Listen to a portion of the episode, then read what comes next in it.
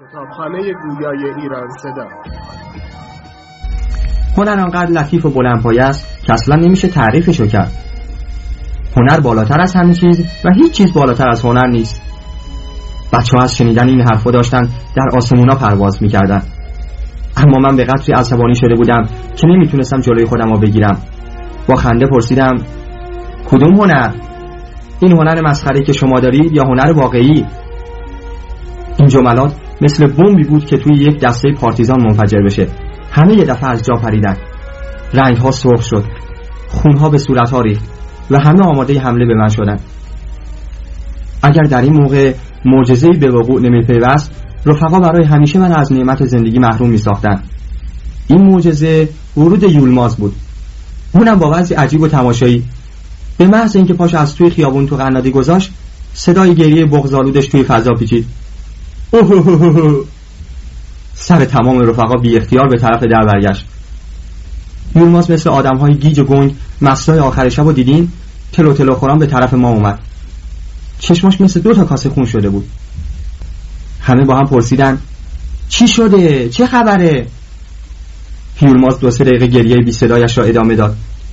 بعد دماغش رو پاک کرده بغزالود گفت یو یوسف هادی مرد. سرها پایین اومد. سکوت سنگینی همه جا رو فرا گرفت و همه آرام آرام شروع به گریه کردن. منظره اینقدر جالب بود که منم شروع به گریه کردم. اما هرچه زور می زدم اشک از چشمام نمی اومد نمی‌دونم رفقا چیکار می‌کردن که اشک مثل دم اسب از چشماشون میریخت. آنها برای بهتر نشان دادن این اشک مرتب با پشت دست چشمهایشان را میمالیدن و دماغشان را با صدا بالا میکشیدن. من که گریم نمیومد سعی می‌کردم صدای بالا کشیدن دماغم بیشتر از سایرین باشه. یه دفعه هم چنون به خودم فشار آوردم که چیزی نمونده بود پرده گوشم پارشه.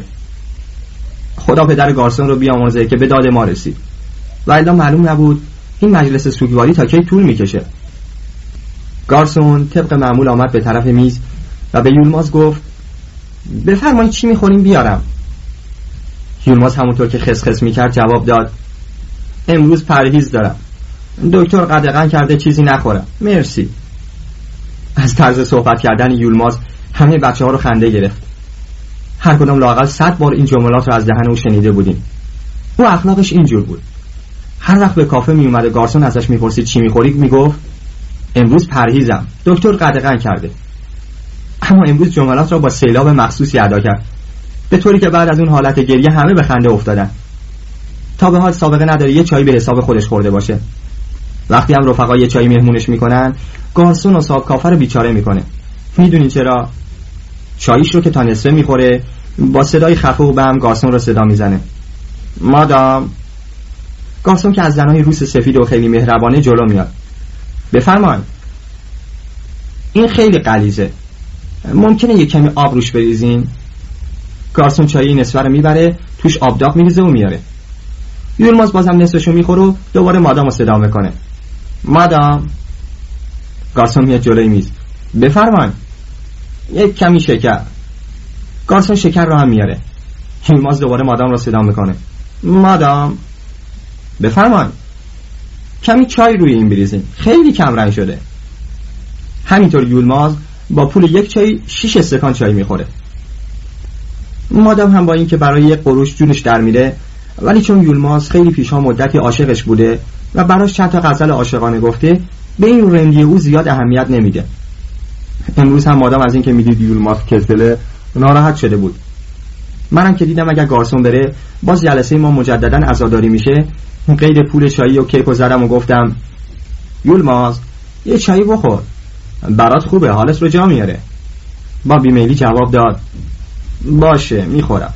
نباشم مهم نیست. به گارسون گفتم مادام کیک و چایی براش بیار؟ گارسون رفت و افکار باز هم متوجه مرگ یوسف هادی شد. خیلی دلم می‌خواست بدونم این مرحوم کیه. اینطور که اینا ناراحت بودن معلوم بود آدم بزرگیه. گارسون کیک و چایی را آورد. یولماز با حس مخصوصی تمام کیک را خورد. حتی ریزه هایش را هم جمع کرد و بعد بشقابش رو لیسید. بعد طبق برنامه همیشگی شروع به خوردن چای کرد. وقتی استکان شیشم چای را هم خورد دادش صلاح گفت بچه ها این شماره مجله من را باید به نام یوسف هادی منتشر کنیم. همه تصدیق کردن. بله لازمه. بسیار کار به جاییه این کار مقام همه ما را در اجتماع بالا می‌بره. با این ترتیب همه رفقا به اتفاق آرا تصویب کردند که شماره بعدی به نام یوسف هادی در بیاد. و چون من باید این کار را انجام بدم پرسیدم چه کار باید بکنیم؟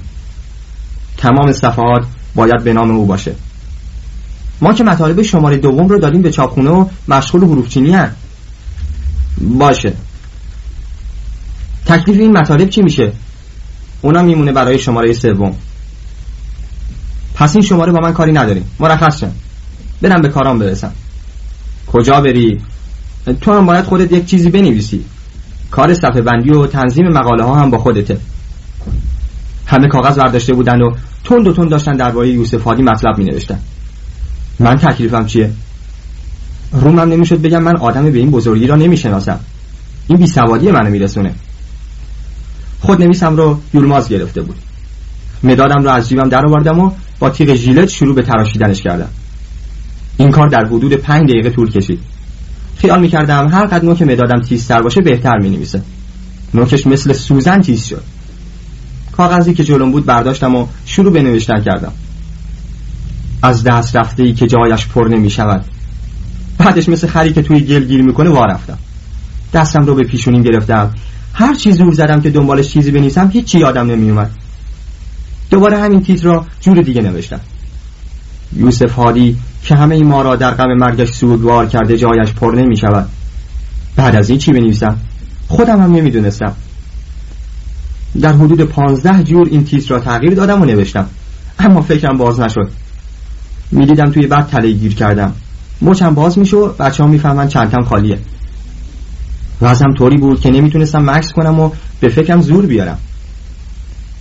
مجبور بودم یه ریز پشت سر هم قلم را روی کاغذ حرکت بدم و وانمود کنم که دارم چیز می نویسم مخصوصا باید با سرعت هم چیز بنویسم. یه شاعر نوپرداز حق نداره زیاد فکر کنه. به محض اینکه حالی براش پیدا شد باید به سرعت برق افکارش رو به روی کاغذ بیاره. اینو می‌دونستم که مقاله من باید پیرامون اخلاق، رفتار، عادات، معلومات و کار زندگی آن مرحوم باشه. از اخلاق و رفتار زندگیش که هیچ اطلاعی نداشتم. پس باید بیشتر درباره کار او داده سخن بدم. اینم می‌دونستم که مرحوم یوسف هادی فوتبالیست کشتیگیر هنرپیشه نبوده.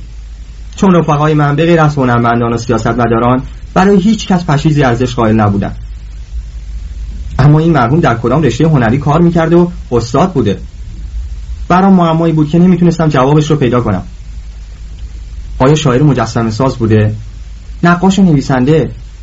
معلوم نیست شادم همش.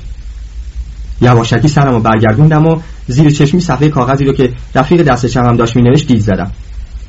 این جمله به چشمم خورد. او داستان را از شعر جدا کرد. به نوشته های رفیق دست راستیم نگاه کردم.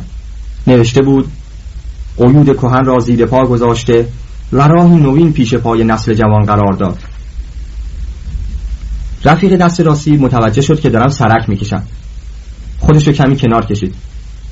من برای اینکه نشون بدم منظوری نداشتم و در عالم تخیل سر می‌کردم با عجله شروع به نوشتن کردم. اما چی می‌خواستم بنویسم؟ خودم هم نمی‌دونستم. کلمات بیمعنی جملات بی و باز هم تکرار مضمون همان تیتر. یه دفعه فکری به خاطرم رسید. همونطور که صفا آرامش شبهای بهاری را یک جرقه برق و قررش رد به هم می‌زنه و هوا طوفانی میشه مغز من هم جرقه زد و وز به هم خورد. به یاد ایام مدرسه و دوران طفولیت افتادم. یه معلم جغرافی داشتیم که تیپ بخصوصی بود. ادعا می‌کرد تمام دنیا رو وجب به وجب گشته. اما حدود تقریبی کشور خودمونم نمی‌دونست. یه روز که سر درسش خوابم برده بود منو برای جواب دادن درس صدا کرد و از من وضع جغرافی کشوری را سوال کرد که نمی‌دونستم. اگر جواب نمی‌دادم به هم نمره صفر می‌داد. من شروع به تعریف کردم. کشور خیلی مهمی است محصولاتش بسیار زیاد است. آب و هوای آن عالی است. خاکش حاصلخیز است. کوهها و جنگلهای بزرگی دارد. در دریاهای آن ماهی به حد وفور پیدا می شود و در جنگلها همه نوع حیوانات وحشی هست که پوست آنها را به خارج صادر می کنند به قدری از این حرفا زدم که زنگ کلاس زده شد. معلم ما که خوابش برده بود به صدای زنگ از خواب پرید و گفت احسنت درست خیلی خوب یاد گرفتی. اما دفعه دیگه سر کلاس درس نخواب یا حالا هم برای تنظیم مقاله یوسفادی به فکرم رسید که همین کلک رو بزنم. همین قد که فهمیدم آن مرحوم شاعر بوده کافیست قلمم دوباره به راه افتاد. چطور با او آشنا شدم؟ روزی که با او در یکی از جزایر گذراندم. یک شب فراموش نشدنی در محضر استاد. داشتم فکر می‌کردم اینا رو چجوری بنویسم و از کجا شروع کنم. باز هم مطالعه مدتی طول کشید. بازم هر چی زور می‌زدم راه نمیافتادم. با داداش صلاح الدین بیشتر از سایرین دم خور بودم. رفتم پلوش رو گفتم داداش من یه چیزایی نوشتم اما نمی‌دونم خوبه یا نه. تو رو خدا به طوری که کسی نفهمه یه نگاهی بکنه ببین چطوره.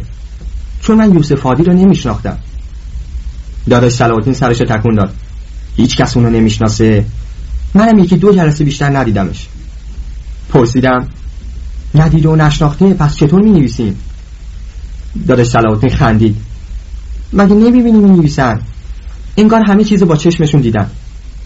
تو هم هیچ ناراحت نباش. هر چی دلت می‌خواد تعریف و تمجید ازش بنویس. سابقا من و اون توی یه روزنامه با هم کار می‌کردیم. بچه ها تونتون می نوشتن داداش صلاح هم آهسته تعریف می‌کرد.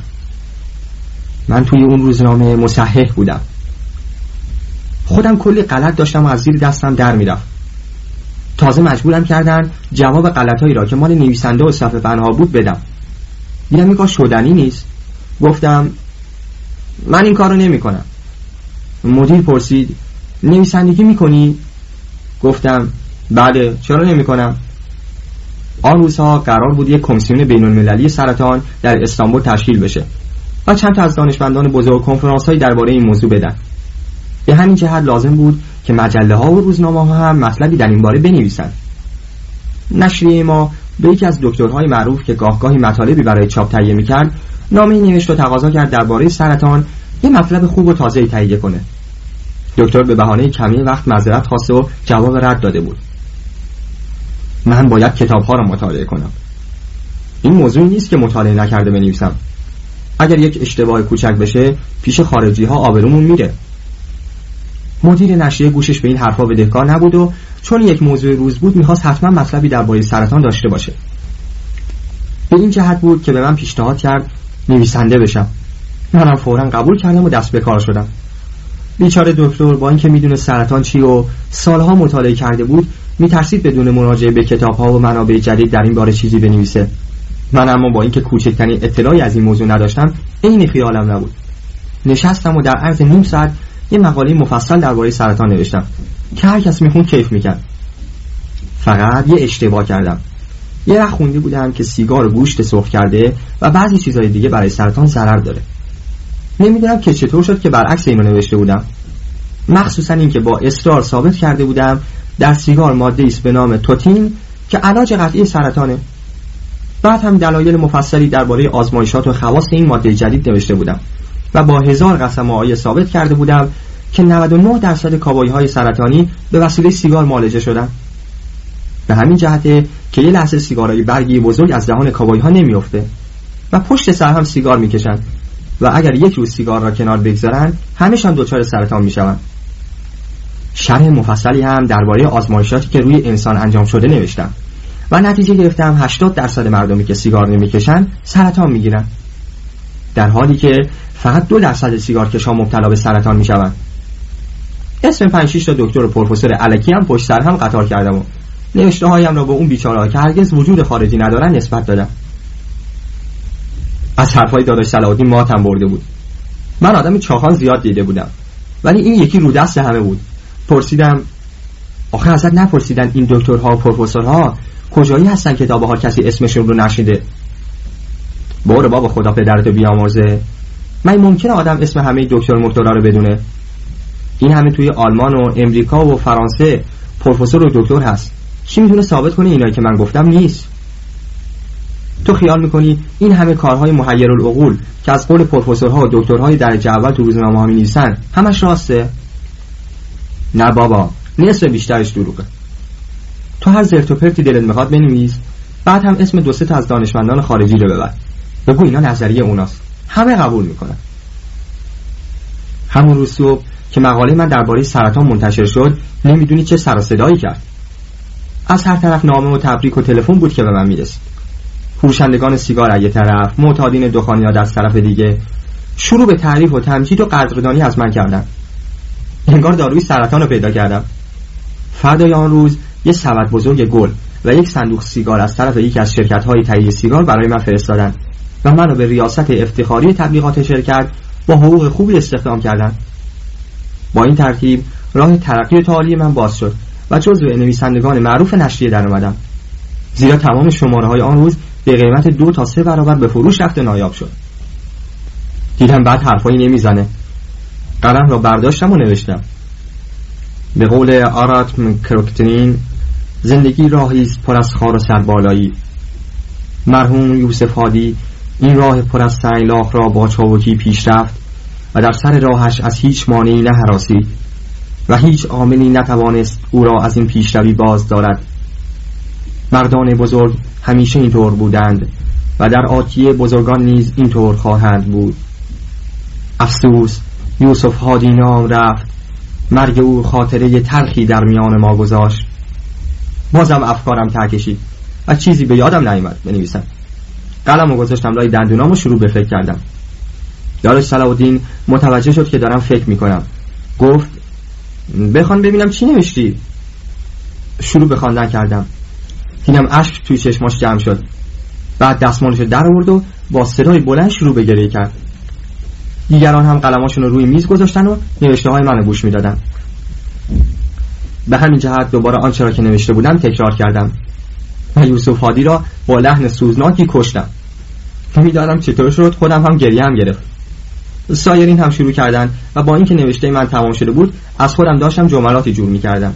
و می‌گفتم یوسف هادی من به قدری از مرگ تو متاثرم که حتی یارای نوشتن ندارم و صدایم را طوری با آهنگ بم در می آوردم که شبیه ناله های زنهای بچه مرده می شد گاهی هم زبانم می گرفت و به جای یوسف هادی می گفتم یاسف هادی. فهمیدم اون روز چرا کسانی که به حرفهای دیگران گوش می دهند به هیجان می آیند آنها برای اینکه معنی کلمات را نمی‌فهمند ناراحت می شوند بعضی ها هم فقط به خاطر آهنگ صدای ناطق متاثر می شوند وقتی این کشف خودم را برای دوستان تعریف کردم همه تصدیق کردند. و داداش صلاح گفت کاملا درسته. چندی پیش در میدان تقسیم من این موضوع را به چشم خودم دیدم. یک نفر از سیاستمدارها داشت سخنرانی می‌کرد. خوب یادم است. گفت هموطنان گرامی در کشور ما گوجه فرنگی کلوی چهار لیره فلفل سبز سه لیره بادمجان دونیم لیره است.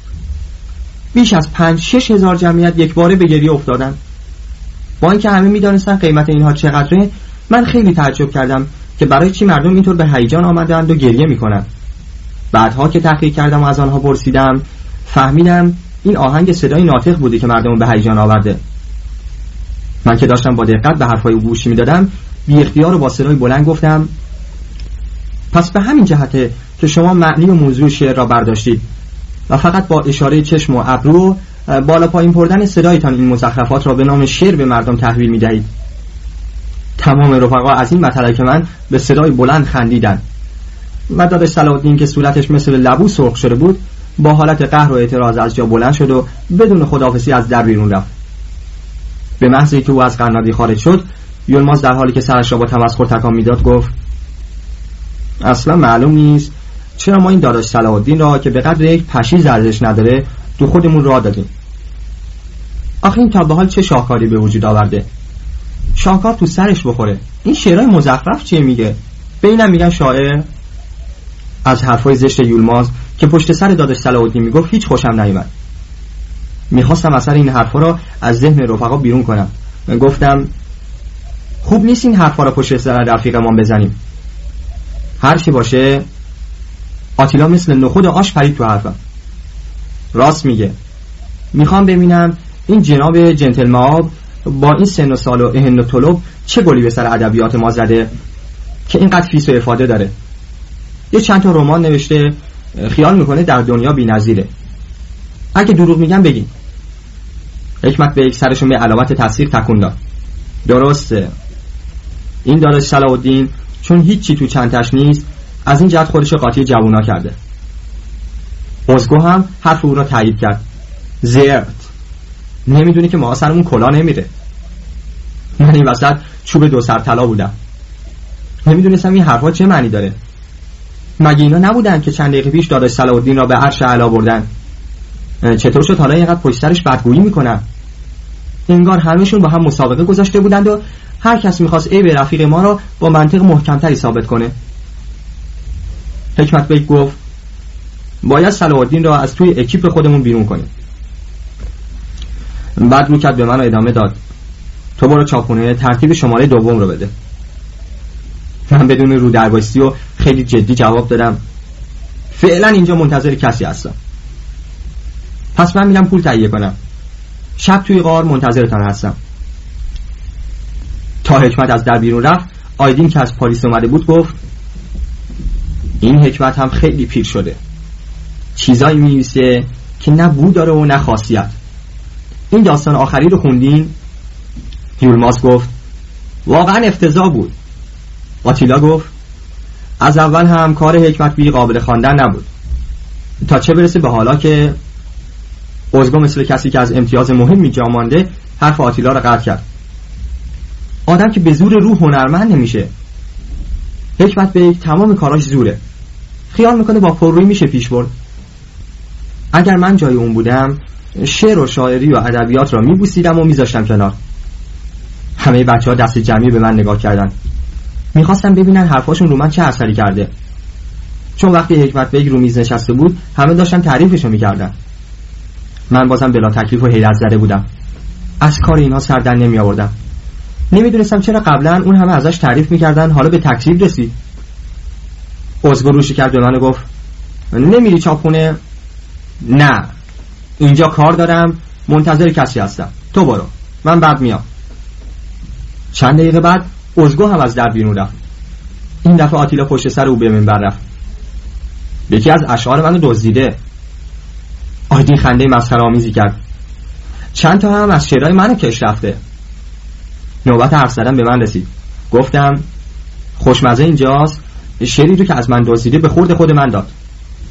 آتیلا روش کرد به من و پرسید من تو امروز چاپخونی نمیری با سماجت جواب دادم من امروز از اینجا تکون نمی‌خورم.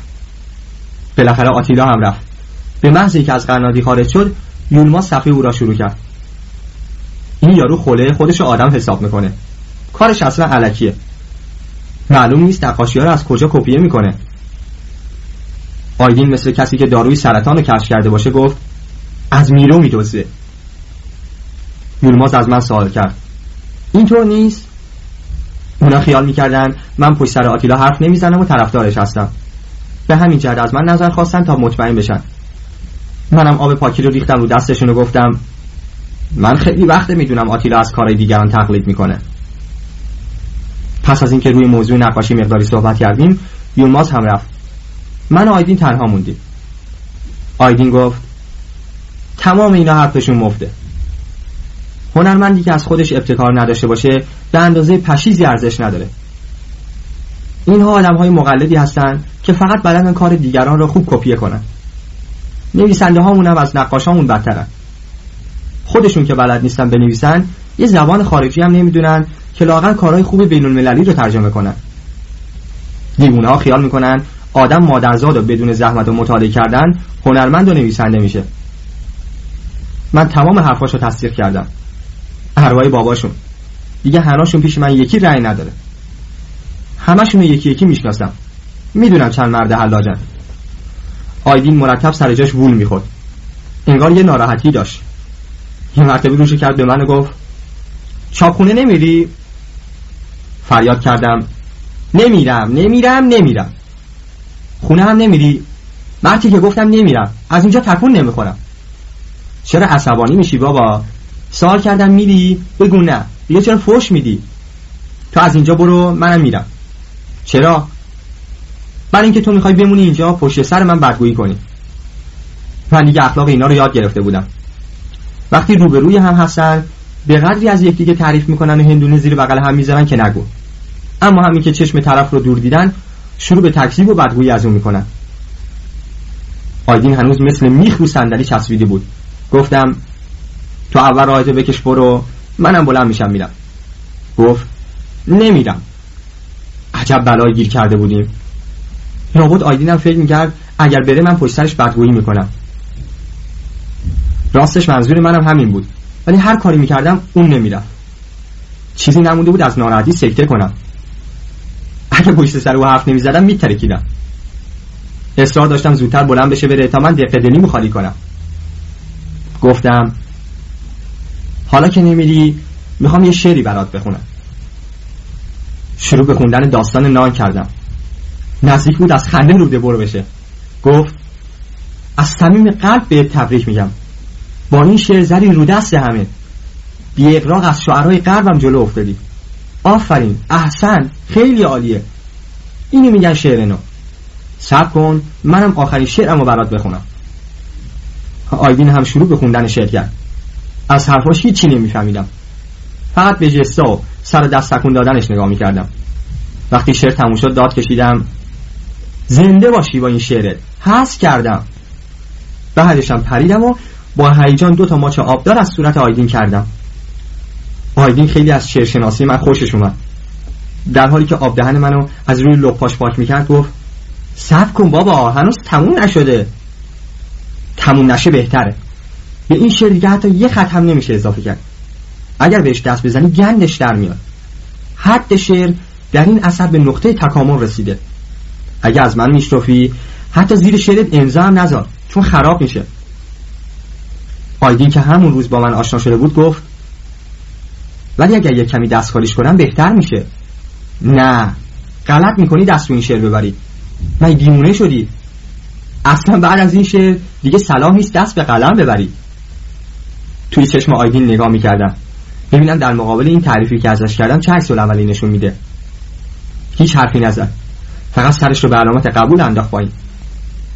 خیلی دلم می‌خواست بلند شه بره تا من از احمقی های این پسر خل دیونه برای یکی حرف بزنم. چون مطمئن بودم او راجع به داستان نان هرچی از دهنش در بیاد برای مردم میگه تا اسم من خراب کنه. بالاخره آیدین هم راهی شد. همینطور که داشت می‌رفت هی برنگشت منو نگاه می‌کرد. می‌خواست بدون واقعا از شعرش خوشم اومده یا نه. براش دست فکان دادم و گفتم خیلی خیلی عالی و هیجان آور بود. نبادا دستش بزنی. آیدین که رفت من مثل آدمی که یه چیزی گم کرده به خودم میپیچیدم دلم می‌خواست یکی رو پیدا کنم و باش حرف بزنم. می‌دونستم که آیدین هم الان در همین خیاله. اطرافم رو نگاه کردم هیچ آشنایی نبود. با مادام هم که نمی‌تونستم درد دل کنم. و اصلا زبون سرش نمی‌شد. تا چه برسه به اینکه درباره شعر باش حرف بزنم. همونطور که داشتم به خودم میپیچیدم دیدم گناهی از در وارد شد. این گناه همون بود که روزنامه ها رو پخش کرد و بعدش هم رفت به پلیس خبر داد که من بیانیه پخش کردم و اون کلک و دست ما داد. تا یه دقیقه پیش اگه میدیدمش با دستام خفش می‌کردم. اما حالا تشش من به اون افتاد همه چیز فراموش کردم و صدا زدم. گناهی جان کجایی؟ بیا اینجا کارت دارم. گناه با قیافه حیرت آلود به طرف اومد. نشست رو صندلی و پرسید شماره دوم نشریه چطور شد؟ این حرفا رو ول کن. ببینم آیدین رو می‌شناسی؟ کدام آیدین؟ من امروز باهاش آشنا شدم. این پسر قد بلند که دماغ عقابی داره؟ آهان. چند دقیقه پیش اینجا بود. شعر خون. می‌دونی از کی دزدیده؟ از تو؟ نه بابا.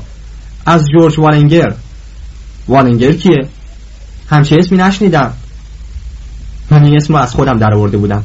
با تعجب پرسیدم چطور این شاعر بزرگ رو این یکی از شعرهای بزرگ اروپاست. گناه گفت آیدین نمی‌تونه از شعرهای اروپا شعر بدزده. دزدیده دیگه. عینا کلمه به کلمه ترجمه کرده و به اسم خودش جا می‌زنه. گفتم نمی‌تونه اون زبون خارجی بلد نیست. چطور بلد نیست؟ تازه از فرانسه برگشته. همش از پاریس و از هنر سرشار پاریس در می‌زنه. گناه خنده مسخره‌آمیزی کرد. چه پاریسی بابا؟ این الدنگ دو سال از کلاس سوم رفوزه میشه. پدرش عصبانی شده بود و دو ماه تموم تو خونه حبسش کرده بود. نمیذاش بیاد بیرون. حالا به هر کس می‌رسه میگه پاریس بودم. توف. بر پدر و مادرش لعنت. مردم چقدر چاخان شدن. نون ندارن بخورن.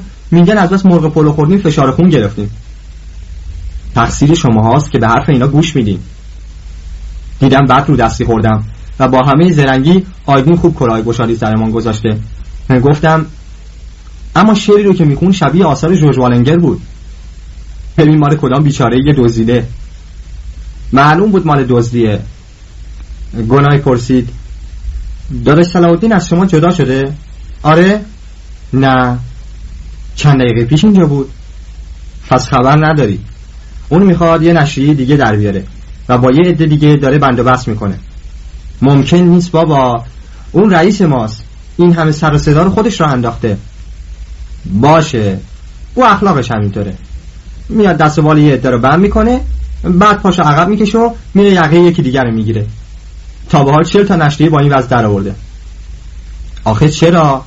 این چه مرضی مردم رو گرفتار می‌کنه. این هم یه جور کاسبیه. اونایی که میان برای اولین بار نشریه در بیارن سر کیسه رو شل می‌کنن. و برای اینکه معروف بشن و سری تو سرها در بیارن حاضرن هرچی میگه بدن. اما همین که نشریه منتشر تازه می‌فهمن چه کلاهی سرشون رفته. نه تنها افتخاری براشون کسب نکرده آبروشون هم رفته. دارای سلادین هم که درسش خوب بلده. قبل از انتشار نشریه ها درست حسابی مدیرها رو سرکیسه می‌کنه. بعد هم که شماره اول منتشر شد قبل از اینکه گندش در بیاد غزل خداحافظی رو می‌خونه و جیم میشه. در عرض این مدت خیلی چیزا یاد گرفته بودم. راست میگن بعد از هزار سال تحصیل آدم تازه باید درس زندگی را در مدرسه اجتماع یاد بگیره. به گناه گفتم خب رفیق. این چه دستگاری بود تو برای ما دادی؟ گناه مثل آدم های قریبی که از هیچ خبر ندارن قیافه حیرت آلودی به خودش گرفت و پرسید منظور چیه؟ کدوم پدستو خیلی رفت به پلیس خبر داد که من اعلامیه پخش کردم؟ گناهی مثل کسی که بهش فوش ناموسی داده باشن رنگش سرخ و سیاه شد و داد کشید به ناموس هم قسم روح من خبر نداره. این بیشرفی ها رو هم صلاح الدین کرده. می‌خواست از دست شما راحت بشه. تو اینو نمی‌شناسی. ممکن نیست بذاری یه کاری سر بگیره. گفتم گور پدرش. مگه خلوص نباشه صبح نمیشه. میذاریمش کنار خودمون تنهایی کار می‌کنیم. گناه آب دهنش قورت داد. بیا با ما کار کن. چه کار کنم؟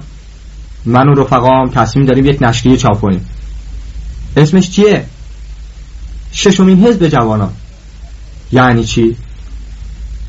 می‌خوایم ثابت کنیم جوانترین حزب ها هستیم. مگه ما از همه جوانتر نبودیم؟ بله. اون چهارمین حزب بود این ششمیه. پنجمی ها کیا هستن؟ هنوز درست نشده. ما فکر کردیم ممکنه دارش صلاح الدین پنجمی را تشکیل بده. چون خواستیم جدیدتر از او باشیم ششمی را انتخاب کردیم. ممکنه او هفتمی را انتخاب کنه. ما به کسی نمیگیم که اونا متوجه بشن. یه دفعه مثل بم میفتیم وسط. خواه نخواه اونا قدیمی میشن. حالا فهمیدیم ما چقدر زرنگیم. فهمیدم. گناه مثل کسی که سر بزرگی رو فاش می‌کنه صداشو نازک کرده آهسته گفت اینو فقط تو می‌دونی. خواهش می‌کنم پیش خودت بمونه. مبادا حرفی از دهنت در بیاد. خیلی جدی جواب دادم. خیالت راحت بشه. من آدم دهلقی نیستم. گناهی لبخندی زد. متشکرم. می‌دونستم تو آدم خوبی هستی از داداش صلاح دل خوشی نداری. باید دست به دست ما بدی درست حسابی اذیتش می‌کنی. موافقم. آخه فکرشو بکن. این آقا چطور همین ما رو دست خودش کرده؟ این بابا معلوم نیست چرا خودشو نخود هر آشی می‌کنه. همیشه هم می‌خواد رئیس و بزرگ همه باشه. در حالی که هیچی نمی‌فهمه. نتونستم بیشتر از این تحمل کنم.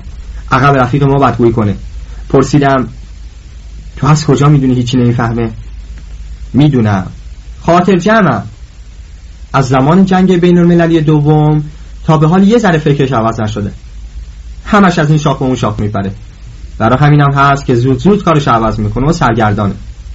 می‌خواد شاید به یک وسیله خودش رو به یک جایی بند کنه. حرفاشو تصدیق کردم. اینو که درست میگی.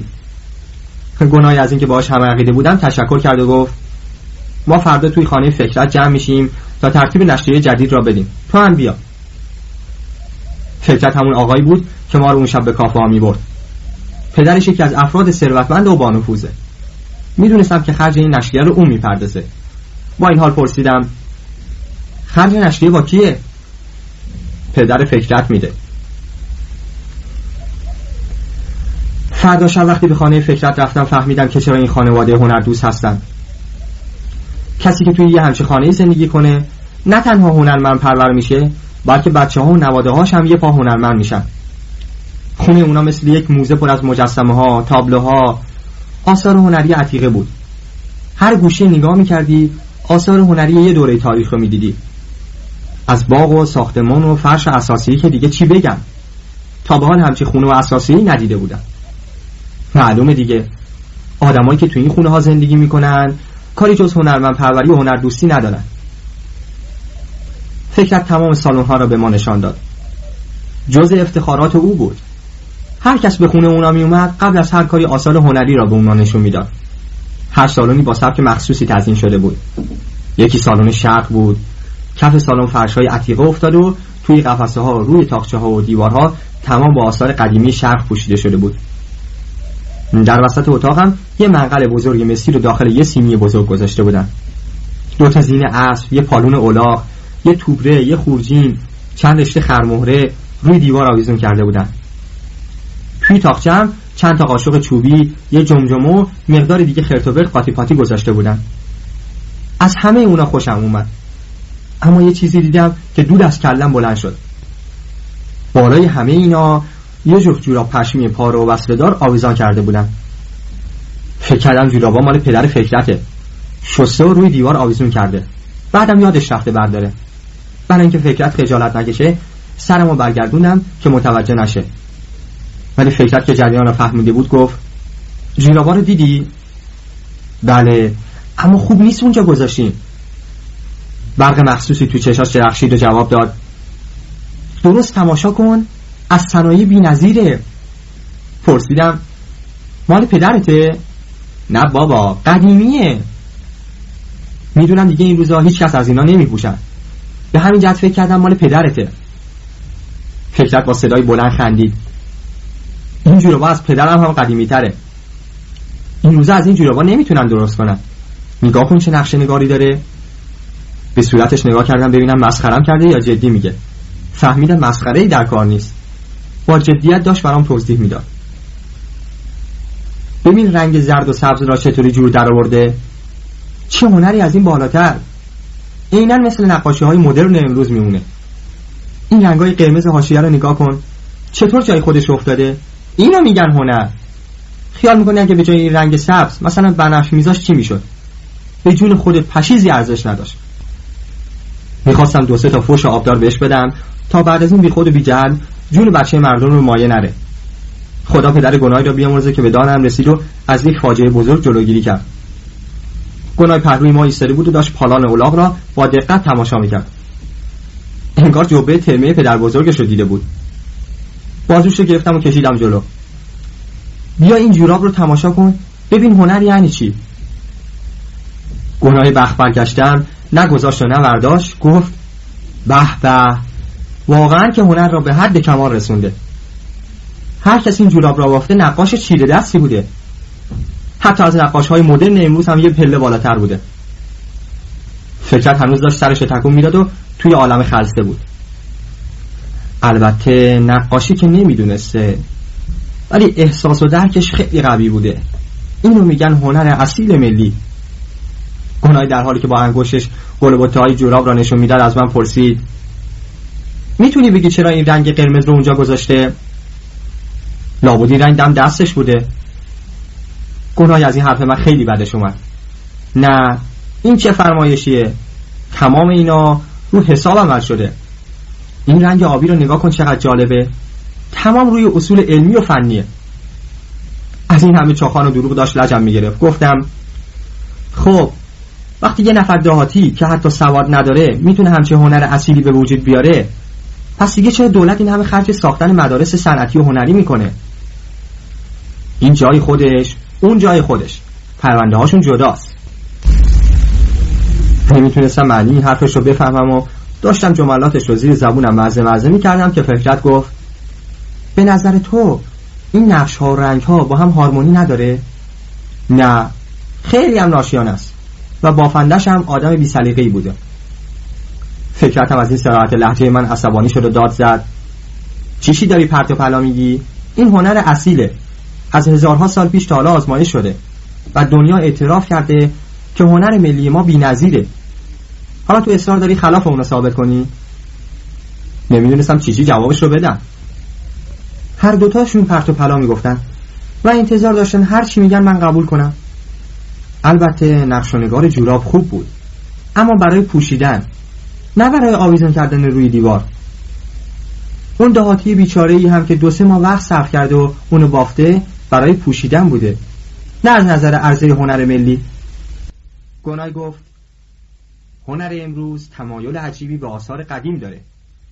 هنرمندان ما در تمام رشته ها سعی می‌کنن از افکار قدیمی ها الهام بگیرن. حتی شعر، ادبیات، مد هر چی رو فکر کنید. همش به سوی کارهای قدیم میره. بالاخره تماشای سالن ها تمام شد و رفتیم تو سالن نشیمن. دیدم آتیلا و آیدین هم اونجا هستن. خیلی جا خوردم سرم رو گذاشتم بیخ گوش گناهی آهسته گفتم برادر اینا اینجا چی می‌خوان؟ مگه اینا جز به حزب چهارم نبودن؟ گناهی که خودش این همه آتیش رو روشن کرده بود خندید و جواب داد همه بچه ها به غیر از دادش صلاح الدین اومدن تو حزب ما و دیگه حالا اونا زیر نفوذ ما هستن یک نفر غریبه هم تو سالن بود ما رو به هم معرفی کردن و فهمیدم ایشان هم از شعرهای نوپرداز و اسم مستعارش منیر است. وقتی همه با هم سلام و احوال پرسی کردیم رفقا نشستن روی مبلا. هر کسی گوشه کس کرد و شروع به آه و ناله کردن. آه پف. وای واه دیگی که روی آتیش جوش میاد دیدین چطور پف پف می‌کنه؟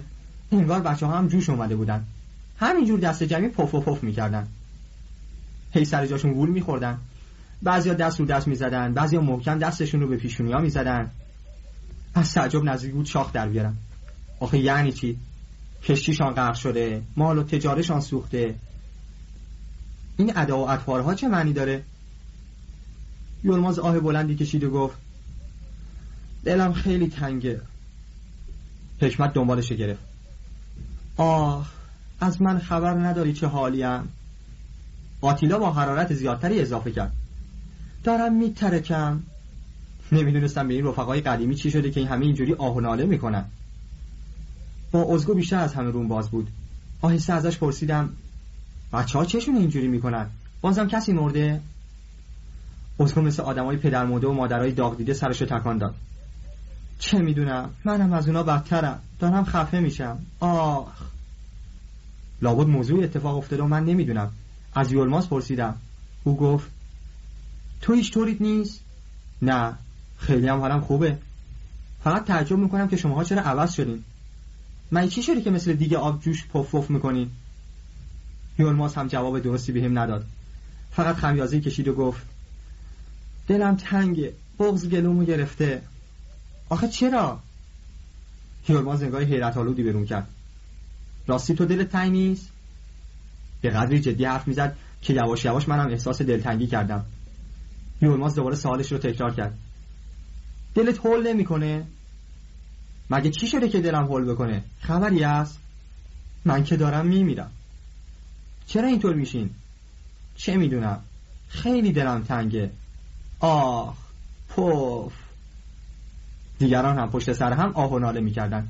انگار با هم مسابقه گذاشته بودن. رفتم پیش فکرت و گفتم رفیق بچه ها نمی‌دونم چیشون شده که دلشون تنگه. پنجره ها رو باز کن. این هول شدن ارتباطی به هوا و باز کردن پنجره ها نداره. نکنه تو هم بله. بله. منم دارم میترکم. همچین ناراحت شده بودم که می‌خواستم یقه خودم رو پاره کنم. خودم رو بین رفقا غریبه اسم می‌کردم. نمی‌دونستم تکلیفم چیه. بالاخره ازگو قضیه رو برام روشن کرد. مشخصات اعضای حزب ششم اینی که همشون خودشونو به خرفتی می‌زنن. دائم آه و ناله می‌کنن. دلشون حل می‌کنه. حالا فهمیدی چرا ما ناراحتی داریم از ناراحتی میترکیم؟ تعجبم بیشتر شد. نمی‌تونستم بفهمم چه لزومی داره اعضای یک حزب احمق بشن و بیخود و بیجهت این کارا رو بکنن. ازگو هم نتونست دلیل برای کارش بیاره. در هر حال منم که جز به حزب ششم بودم میباید از آنها تقلید کنم. آهی کشیدم و برای اینکه از سایرین عقب نمانم بلندتر از همه گفتم آخ داد. رفقا منم دارم از قصه میترکم. توی این آه ناله ها موضوع انتشار و چاپ نشریه ما به میون اومد. گنای گفت اسم نشریه ما باید غمگین های خرفت باشه. اوزگو تصدیق کرد. خوب اسمیه. باید سرمقالش را هم راجع به همین موضوع بنویسیم. آتیلا ضمن تصدیق مطلب اضافه کرد من یه شیری نوشتم که از بس درامه آدم را از قصه خفه می‌کنه. بعد از این موضوع صحبت بودجه نشریه به میون اومد. من گفتم مگر قرار نبود خرج نشریه پدر فکرت بده؟ فکرت با پررویی جواب داد پاپا از این کارا نمی‌کنه. ولی اگر اجازه بدین لاله خانم مدیر و سرپرست ما باشه او حاضره. توی رفقا پچ پچ شروع شد. از ازگو پرسیدم این لاله خانم کیه؟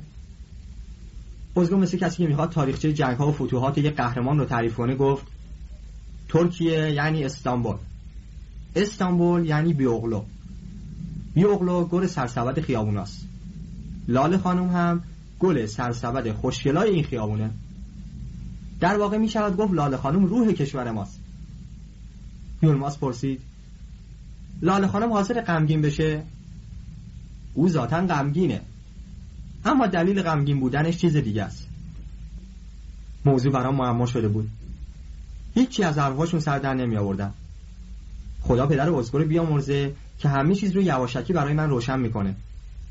درباره علت غمگینی لاله خانم هم گفت دختر با اینکه خیلی پول داره از بس زشت و بیریخته بی شوهر مونده.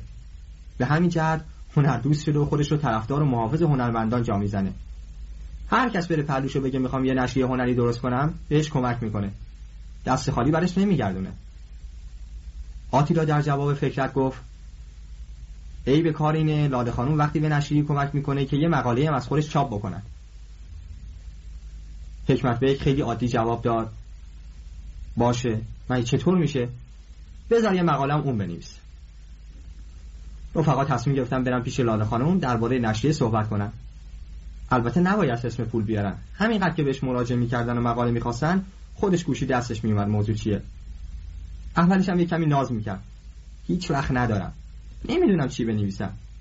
دیگرانم ازم مقاله می‌خوان. این حرفا رو می‌زد پول رو هم می‌داد و قرارداد چاپ مقاله اش را میگذاشت. باز هم من مسئول این کار شدم. نزدیک نصف شب بود که از خانه فکرت بیرون آمدیم. سر راه رفقا یکی یکی خدافزی کردن و رفتن. من و منی رفیق تازه من تنها ماندیم. این رفیق جدید توی حزب ما بیشتر فعالیت داشت. و زیادتر از سایرین آه و ناله می‌کرد. توی کوچه هم آه و ناله کردن رو فراموش نکرده بود. خواستم ازش خدافزی کنم و برم پی کارم. ولی او محکم بازی مرا گرفت و نگه داشت. با جست هایی که روی صحنه رول بازی می‌کنن گفت مرا تنها نگذار. امشب از غم و قصه میمیرم. خنده هم گرفت. زنده مونده چیکار کرده که بمیره چطور بشه؟ بالاخره همین می‌بینی یا امروز یا فردا.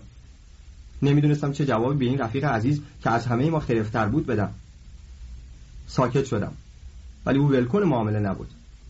آخ دارم میمیرم. رسیدیم به یک سرازیری. از اونجا داردانل که در زیر انعکاس چراغها منظره جالبی داشت دیده می‌شد. آهسته با آرنجم به پهلوی منیر زدم. نگاه کن. حیف نیست آدم این مناظر عالی رو بذاره و بمیره. منیر در حالی که چشماش آلبول گیلاس میچید و نگاهش رو توی افق دوخته بود. با صدای بمش گفت نه نه دیگه از زندگی به تنگ اومدم. خسته شدم. باید خودم رو بکشم و راحت شم. پسر دیوونه نشو. ما به خاطر حزب خرفت و احمق شدیم. کافیه. دیگه خودکشی کار آدم حسابی نیست. تو هنوز جوونی. شعرهای خوب میگی آینده درخشانی داری. باید به امید فردای روشن زندگی کنی. اینا قصه است. زندگی پشیزی ارزش نداره. من رشته این زندگی را با دست خودم قطع می‌کنم. زنده باد من. مثل سگ پشیمون شده بودم. که چرا بین این همه آدم من با این یکی را افتادم؟ نکن یه کاری بکنه و کار دست ما بده. ساعتمو نگاه کردم. خیلی از نصف شب میگذشت. هرچه دلداریش می‌دادم جریتر می‌شد. می‌گفت کجایی مرگ؟ بیا مرا در آغوش بگیر. نمی‌تونستم ولش کنم برم. خوابم هم میومد رسیدیم کنار دریای دلمه باغچه. همچین که چشم منیر به امواج دریا افتاد زد به سرش گفت مرگ در میان امواج سرد چقدر لذت آوره. خیلی ناراحت شدم. کفرم در اومد. فورا یقش رو چسبیدم و گفتم حرف حسابی چیه؟ می‌خوای خودت بکشی؟ پس معطل چی هستی؟ یا زود باش خودت رو بنداز تو دریا. منیر خیلی تعجب کرد. مثل اینکه از من چنین انتظاری نداشت. با چشمای از حدقه در آمده به صورتم خیره شد. داد زدم یالا چرا معطلی؟ خودت بکش و جان منم هم راحت کن. دیدم از حرفام جا خورده. جرأتم بیشتر شد. حالا من ولکن نبودم. یقش رو محکم چسبیدم و به طرف دریا هل دادم. راستی راستی هم باورش شده بود که می‌خوام بندازمش توی دریا. به تقلب افتاد و با تلاش زیادی یقش از دستم در آورد دو تا پاداش دو تا هم قرض کرد و در جان منم راحت شد. به طرف خونم راه افتادم. توی راه همش در فکر این کارا بودم که بالاخره آخر عاقبت ما چی میشه؟ توی این خیالات شنیدم یکی از پشت صدام می‌کنه. سرم رو برگردوندم. دیدم داداش صلاح الدینه مست مست بود. نمی‌دونم با این حال خراب چطور منو شناخت. رفتم جلو احوال پرسی کردم. پرسید شنیدم می‌خوای نشریه حزب شیشم رو در بیاریم من از تعجب شاخ در آوردم. ما به همه رفقا قسم آیه داده بودیم که کارا رو مخفی نگردانن هنوز چهار پنج ساعت از جلسه ما نمیگذشت. این از کجا جریان فهمیده بود؟ خودم رو به نفهمی زدم و جواب دادم چه حزبی؟ بی خودی قیافه نگی. من از همه چیز خبر دارم. حزب جوانان غمگین و خرف را درست کردین و نشره ای هم به این اسم می‌خواین منتشر کنی دیدم این کار فایده ای نداره. بابا جریان رو بهتر از من می‌دونه. گفتم آها چیزو میگی؟ جمعیت ما بیر کن بابا مسخره در آوردن. نه چرا مسخره؟ اتفاقا بسیار انتخاب خوبیه. بقیده من اسم از این مناسبتر برای این بچه ها پیدا نمیشه. آدمی که یک قروش پول تو جیبش نیست کار بار نداره ماه به ما سیگار و مشروب به لبش نمی‌خوره معنی زن رو هم نچشیده مسلما باید از صبح تا از آه بکشه و ناله بکنه. اصلا لازمه هنرمند بودن زرد کشیدن و آه و ناله کردنه. هنرمندان غرب هم همینطورن. اگر در جوانی پول از آسمان براشون بباره بالاخره از گرسنگی میمیرن. منتها هنرمندهای ما استقبال رفتن. هنوز قلم به دست نگرفته شعر نگفته اول اخلاق عادت آنها رو یاد می‌گیرن. همش دم از بیوفایی دنیا می‌زنن. از بیزوقی و قد نشناسی اجتماع گلو شکایت می‌کنن. بالاخره من باید یه جوابی به او می‌دادم. قیافه خوشی گرفتم و گفتم شما اشتباه می‌کنید. عامل اصلی این حالات دنیا نیست. حکمت که وضعش خوب هر روز کل پول تو جیبی از پدرش می‌گیره اون چی؟ اون چرا آمده تو از داداش صلاح خندید پسر جون حکمت به از همه شما ویلانتر و بدبختره. او همش تو این فکره که زندگی فرداش چی میشه؟ یه دفعه سر زبونم اومد که بگم خودت چطور؟ خودت چه تأمینی برای فردات داری؟ اما حرفمو خوردم. داداش صلاح گفت بعضی ها هم واقعا مرض دارن. با اینکه همه چیزشون فراهمه با اینکه هیچی در زندگی کم ندارن با این حال خرف میشن. دائم از مرگ و میر و بدبختی حرف می‌زنن. می‌دونی علتش چیه؟ اینا بیشترشان عقده حقارت دارن. سالا زحمت می‌کشن کار می‌کنن چه در شعر چه در موسیقی چه در نقاشی و مجسمه سازی. اما چون استعداد ندارن و نمی‌تونن به جایی برسن و اسم و رسمی در بیارن واقعا مریض و مریوس میشن. گفتم خب من چی؟ می‌دونی وضع مالی من خوبه. هرچی بخوام برام فراهمه. از اون روزی هم که جزء هنرمندا شدم همه جلوی پام قربانی می‌کنم داداش صلاح به صدای بلند خندید. تو هم حالا تازه نفسی. چند وقت دیگه بهت میگم. اینو گفت و رایشو کشید بره. دلم به شور افتاد. این حرفش خیلی معنی داشت. آیا واقعا در آینده منم به حال روز اونا میافتادم؟ یا شوخی می‌کرد؟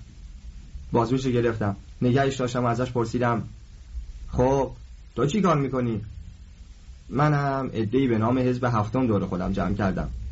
می‌خوام نشریه جدیدی را مندازم فریاد کردم نمیشه. چرا نمیشه؟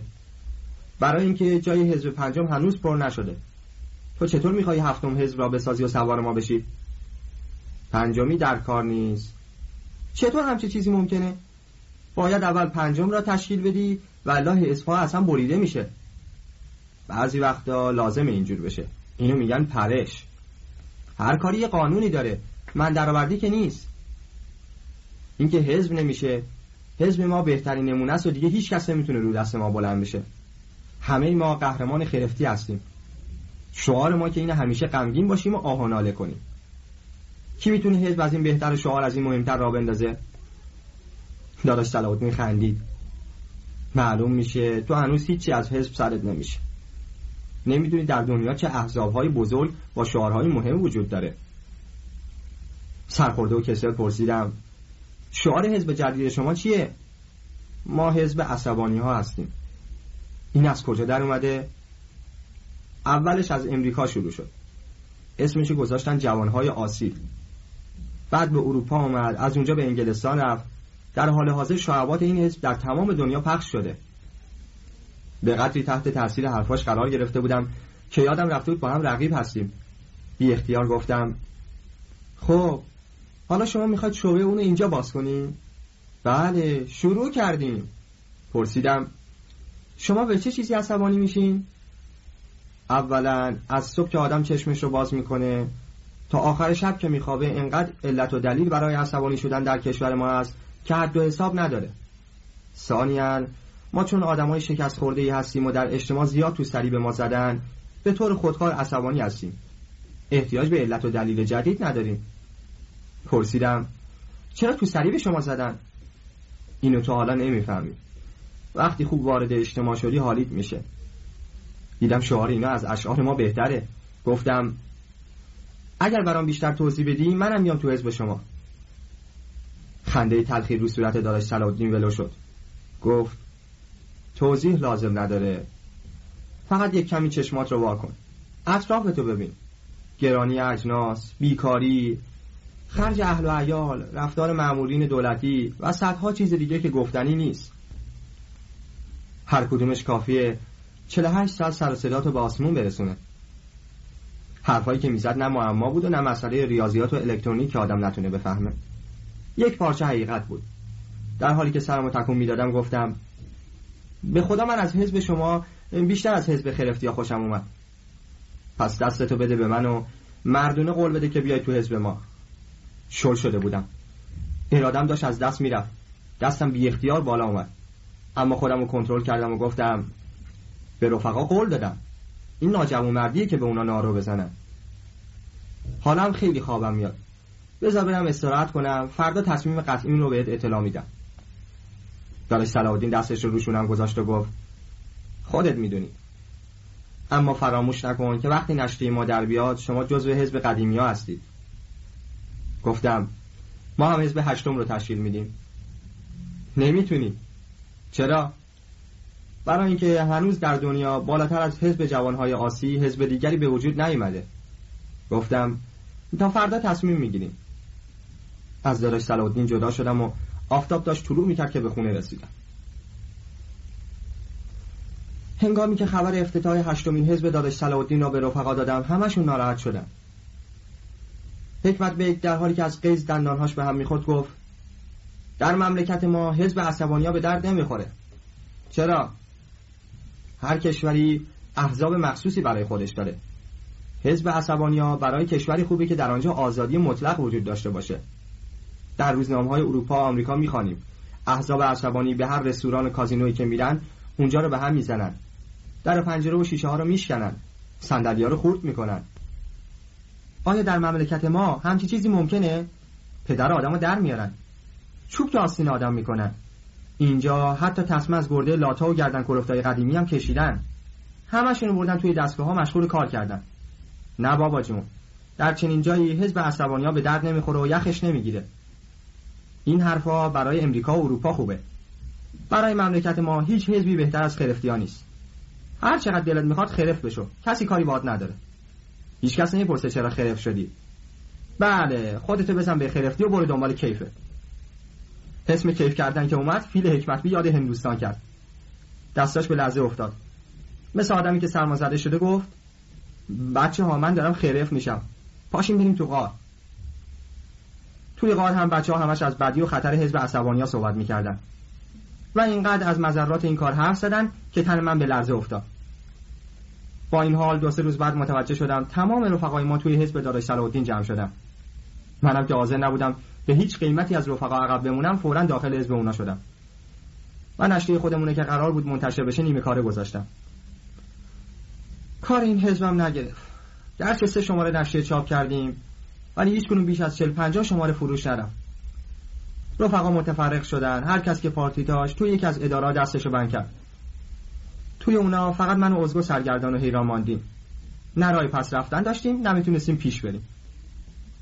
بعد از این همه اسم و رسم و عنوان چطور می‌تونستم برگردم به دکان ناوایی و دوباره برای پدرم قصد جمع کنم؟ نه این کار هرگز عملی نبود. من حالا یه شاعر برجسته و پر احساس نوپرداز بودم. و میبایست با هر زحمتی از کارم رو دنبال کنم روزنامه و مجله نویسی برای من اینقدر ضرورت داشت درست مثل آب برای ماهی. با که مدت این ور زدیم تا توی یکی از نشریه‌ها کاری پیدا کنیم. هر روز در حالی که چند نسخه از نشریه‌های خودمون زیر بغل داشتیم از پله های روزنامه ها بالا پایین می‌رفتیم. بالاخره سردبیر با تجربه روزنامه پ استعداد ما رو تشخیص داد و موافقت کرد مدتی استاش کار کنیم. تا پس از نشون دادن میزان لیاقت و کاردانیمان ما رو رسما استخدام کنه. اون روزا به قدری وضع من خراب بود که اگر هر کاری هم با هر شرایطی به این پیشنهاد می‌کردن قبول می‌کردم. بزگو هم بدتر از من بود. فوری پیشنهاد سردبیر رو قبول کردیم. سردبیر با تجربه هم که دست ما رو خونده بود مثل خر از ما کار می‌کشید. یه دقیقه هم نمیذاش خستگی بگیریم. حتی کار مستخدمان هم به ما می‌داد. صبح زور شب حتی تا نزدیک های صبح سگدو می‌زدیم. فردا صبح بازم باید اول وقت سر کارمان حاضر باشه. دل ما خوش بود که با این خوش خدمتی ها به زودی جز کار رسمی نشریه در میان و کارمون سر و سامانی پیدا می‌کنه. اما دوران استاج از یه ماه و نیم و دو ماه هم گذشت و خبری از استخدام ما نشد. ما مثل اسبای استاری سرمون انداخته بودیم پایین و بدون خستگی کار می‌کردیم. یه روز مطلبی شنیدیم که به کلی دست و دلمون از این کارم سرد شد. دیدیم باید فاتحه این کارم بخونیم. موضوع از این قرار بود معماری که ساختمون این روزنامه رو ساخته بود بعد از دو سال هنوز به دنبال مطالباتش میومد یه روز توی دفتر روزنامه سر صداش بلند شد و بعد از سی هزار بعد بیراه که به مدیر داد گفت بابا اگه کارت نگرفته شغل تو عوض کن. روزنامه نگاری نشد یه کار دیگه. مگه کار قطعی که آمدی خودتو یه عده دیگر رو سرگردون کردی؟ من که روز اول بهت گفتم روزنامه نویسی کار نیست. حالا هم دیر نشده. تا زوده ریسمان رو از زیر بار بکش. من یه ساختمونی برات ساختم که به درد همه کاری می‌خوره. تو باید به من ایوالا بگی. من روز اول فکر همه چیزو کردم. ساختمون طوری ساختم که همه چیز داره. اگر روزی دولت روزنامه رو تعطیل کرد چاپخونت باز باشه. اگه در چاپخونت رو بس روزنامت باز باشه. اگر اصلا کارت رو تعطیل کرد یه هتل را بندازی. اگر اونم نشد بتونی اتاقا رو کرایه بدی. در معماری دنیا یه همچه ساختمونی نیست. صدای مدیر هم آهسته به گوش می رسید که ازش خواهش می‌کرد تا شروع انتخابات بهش مهلت بده و قسم آیه می‌خورد که موقع انتخابات تمام حساب کتابش رو می‌پردازه. مطلب دومی که باعث یأس و ناامیدی ما شد این بود که از گوش و کنار میشنیدیم سردبیر با تجربه هر دو سه ماه یه بار چند نفر رو به عنوان استاج به کار می‌گیره. بعد از اینکه صبر اونا تموم شده اعتراض کردن جوابشون می‌کنه. خوشمزه تر از همه این بود که سردبیر با تجربه توی هر شماره اعلام می‌کرد که به عده مترجم فرانسه و انگلیسی و آلمانی احتیاج داره. هر روز در 15 نفر مترجم مراجعه می‌کردن. سردبیر با تجربه چند تا رمان خارجی جلو دستش بود. و هر کنون یه فصل از این کتابا رو می‌داد می‌گفت ترجمه کنید به همین بهانه هر ماه یکی دو تا رمان رو می‌داد مترجم های بیچاره مجانی ترجمه می‌کردن. و معلومی که آقای سردبیر با تجربه کار هیچ کدومو نمیپسندید. اینا رو که دیدم پیش خودم گفتم یا زنگی زنگ یا رومی روم. باید کارم هر چه زودتر یه سره کنم. رفتم پیش سردبیر رو گفتم دو ماه بیشتری که من دارم استاش کار می‌کنم. دیگه بیشتر از این نمی‌تونم بدون پول کار کنم. یه تکلیفی برای من معلوم کنید. سردبیر با تجربه لبخند گرمی زد سرش تکون داد. راست میگی هیچ کس بی پول کار نمی‌کنه. این همه کار کردی حالا که موقع استفاده است پشت پا به وقت خودت نزن. یک کمی هم دندون رو جیگر بذار. پرسیدم چقدر دندون رو جیگر بذارم؟ بازم خندید. سگی که روزی نداره باید اونقدر صبر کنه تا عید قربون برسه. تا اون وقت شکمی از عزا در بیاره. منظورش رو درست نفهمیدم و پرسیدم من تا کی باید صبر کنم؟ سه چهار ماه دیگه انتخابات شروع میشه و تمام زحمات تو جبران میشه.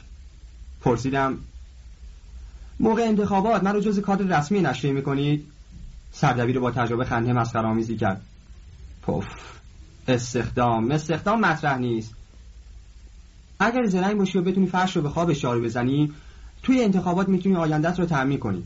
هر کار و کسبی در یه موقع سال رونق پیدا می‌کنه. نهار بازار روزنامه چیا هم موقع انتخاباته. حرف از این مسخره تر نبود. دو ماه دارم مجانی کار می‌کنم سردبیر می‌گفت سه چهار ماه دیگه هم همینجوری جون بکن. به قول معروف بزک نمیر بهار میاد کمبوزه و خیار میاد. در حالی که خیلی عصبانی بودم کمی هم بلندتر از حد معمول جواب دادم. بنده که دیگه اهل مجانی کار کردن نیستم. سردبیر همونطور آرام و شمرده گفت احمق نشو. بعد از این همه زحمت صلاح نیست ول کنی بری پی کاره. بازم اختیار با خودت. این مدت از کجا بیارم بخورم؟ هیچ کس که از گرسنگی نمرده. یه لقمه نونم برای تو قطع نیست. ولی فکرشو بکن که اگر در انتخابات یه شغل رسمی داشته باشی چقدر ارزش داره. از حرفهای سردبیر کمی نرم شدم. پرسیدم اگر سب کنم قول میدین موقع انتخابات تلافی کنی؟ بله البته بسته به لیاقت و کاردانی خود شماست. کمکی که ما می‌کنیم اینه که شما رو برای تهیه خبر به یکی از شهرستان معرفی می‌کنیم. دیگه بقیهش با خودته. باید ببینی کدوم یک از کاندیداها بیشتر زمینه داره و صد درصد برنده میشه. مثل کنه بهش بچسبی. و ولش نکنی هر جا میره باش بری. توی دهها تو شهرها انجمنها حزبا یه دقیقه هم نباید ازش غافل بشی وقتی او توی انتخابات برنده بشه ستاره شانس تو هم بلند میشه. توی قصه نشدی میگن درویشی چند تا از موها شداد به پسره و گفت هر وقت گیر افتادی یکی از اینا رو آتیش بزن من به دادت می‌رسم. تو هم همینطور هر وقت کارت جایی گیر بکنه فوری میری پلوش و درد تو دوام می‌کنه. البته به شرطی که راهشو بلد باشی. پرسیدم دیگه راهش کدومه؟ ها اولا نباید مثل سایر مناجعین آقای وکیل پشت در اتاق بمونی اگه صد نفرم نوبت گرفته باشن باید در نزده و بدون اجازه یه راست بری تو اتاقش از همون جلوی در با صدای بلند داد بکشی. اوه دوست عزیز چطوری؟ و بعد بدونی که بهش فرصت بدی حرفی بزنه و یا اعتراضی بکنی به سرعت بری به طرفش و صورتش شلب شلب ماچمالی کنی. اینقدر ببوسی که اونم مجبور بشه تو رو ببوسه.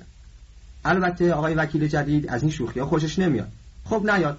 به جهنم که دلخور میشه. مخصوصا اگر تو اتاقش اشخاص دیگه هم باشن.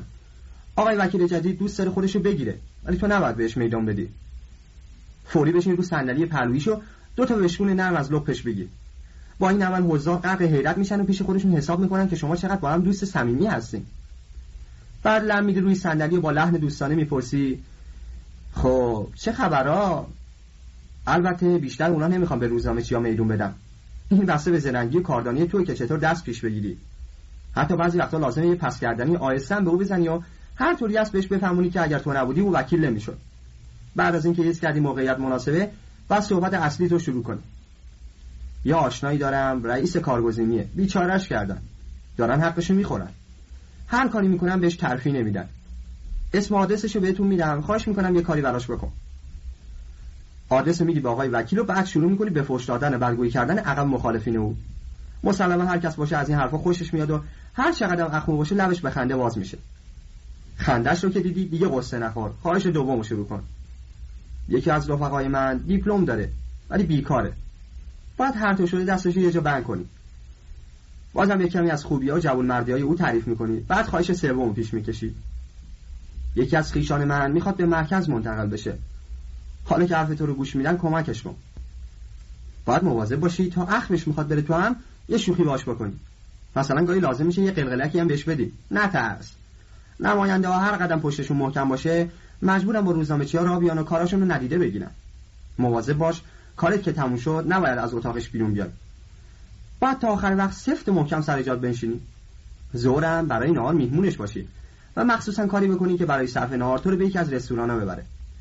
در اونجا همینقدر که دو سه نفر آشنا تو رو با اون ببینن و بفهمن چقدر با هم صمیمی هستین کلی برات استفاده داره. و اگر یه روز کارت به اونا بیفته فورا انجام میدن. توی رستوران هم نباید دست از شوخی کردن با آقای وکیل برداری. هر قد می‌تونی به صدای بلند بخند و با او شوخی کن. شوخی کردن تو با آقای وکیل اعتبار تو بالا می‌بره. سردبیر با تجربه از بس که صحبت کرد اطراف دهنش کف جمع شده بود. با این حال هنوز داشت صحبت می‌کرد.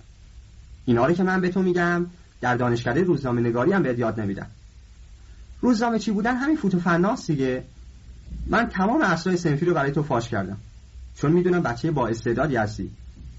و الا به دیگران یک کلمه از این حرفا نمی‌زنم. پرسیدم خب اگر آقای وکیلم از من قلدرتر بود و در همان قدم اول جلومو گرفت چی؟ هر کاری راهی داره. اون وقت تمام کارا با چند خط نوشتن رو میشه. قلم رو به دست می‌گیری و می‌نویسی. بعضی ها گذشته خود را چقدر زود فراموش می‌کنند. یاد اون روزا به خیر که با هم توی اتاق روی یه زیلو میخوابیدیم. حالا جناب آقا حتی زورش میاد جواب سلام رفقا رو بده. سردبیر با تجربه بازم مدتی از این حرفا زد و در آخر گفت خب چطوره؟ با این ترتیب حاضری کار کنی؟ حاضرم.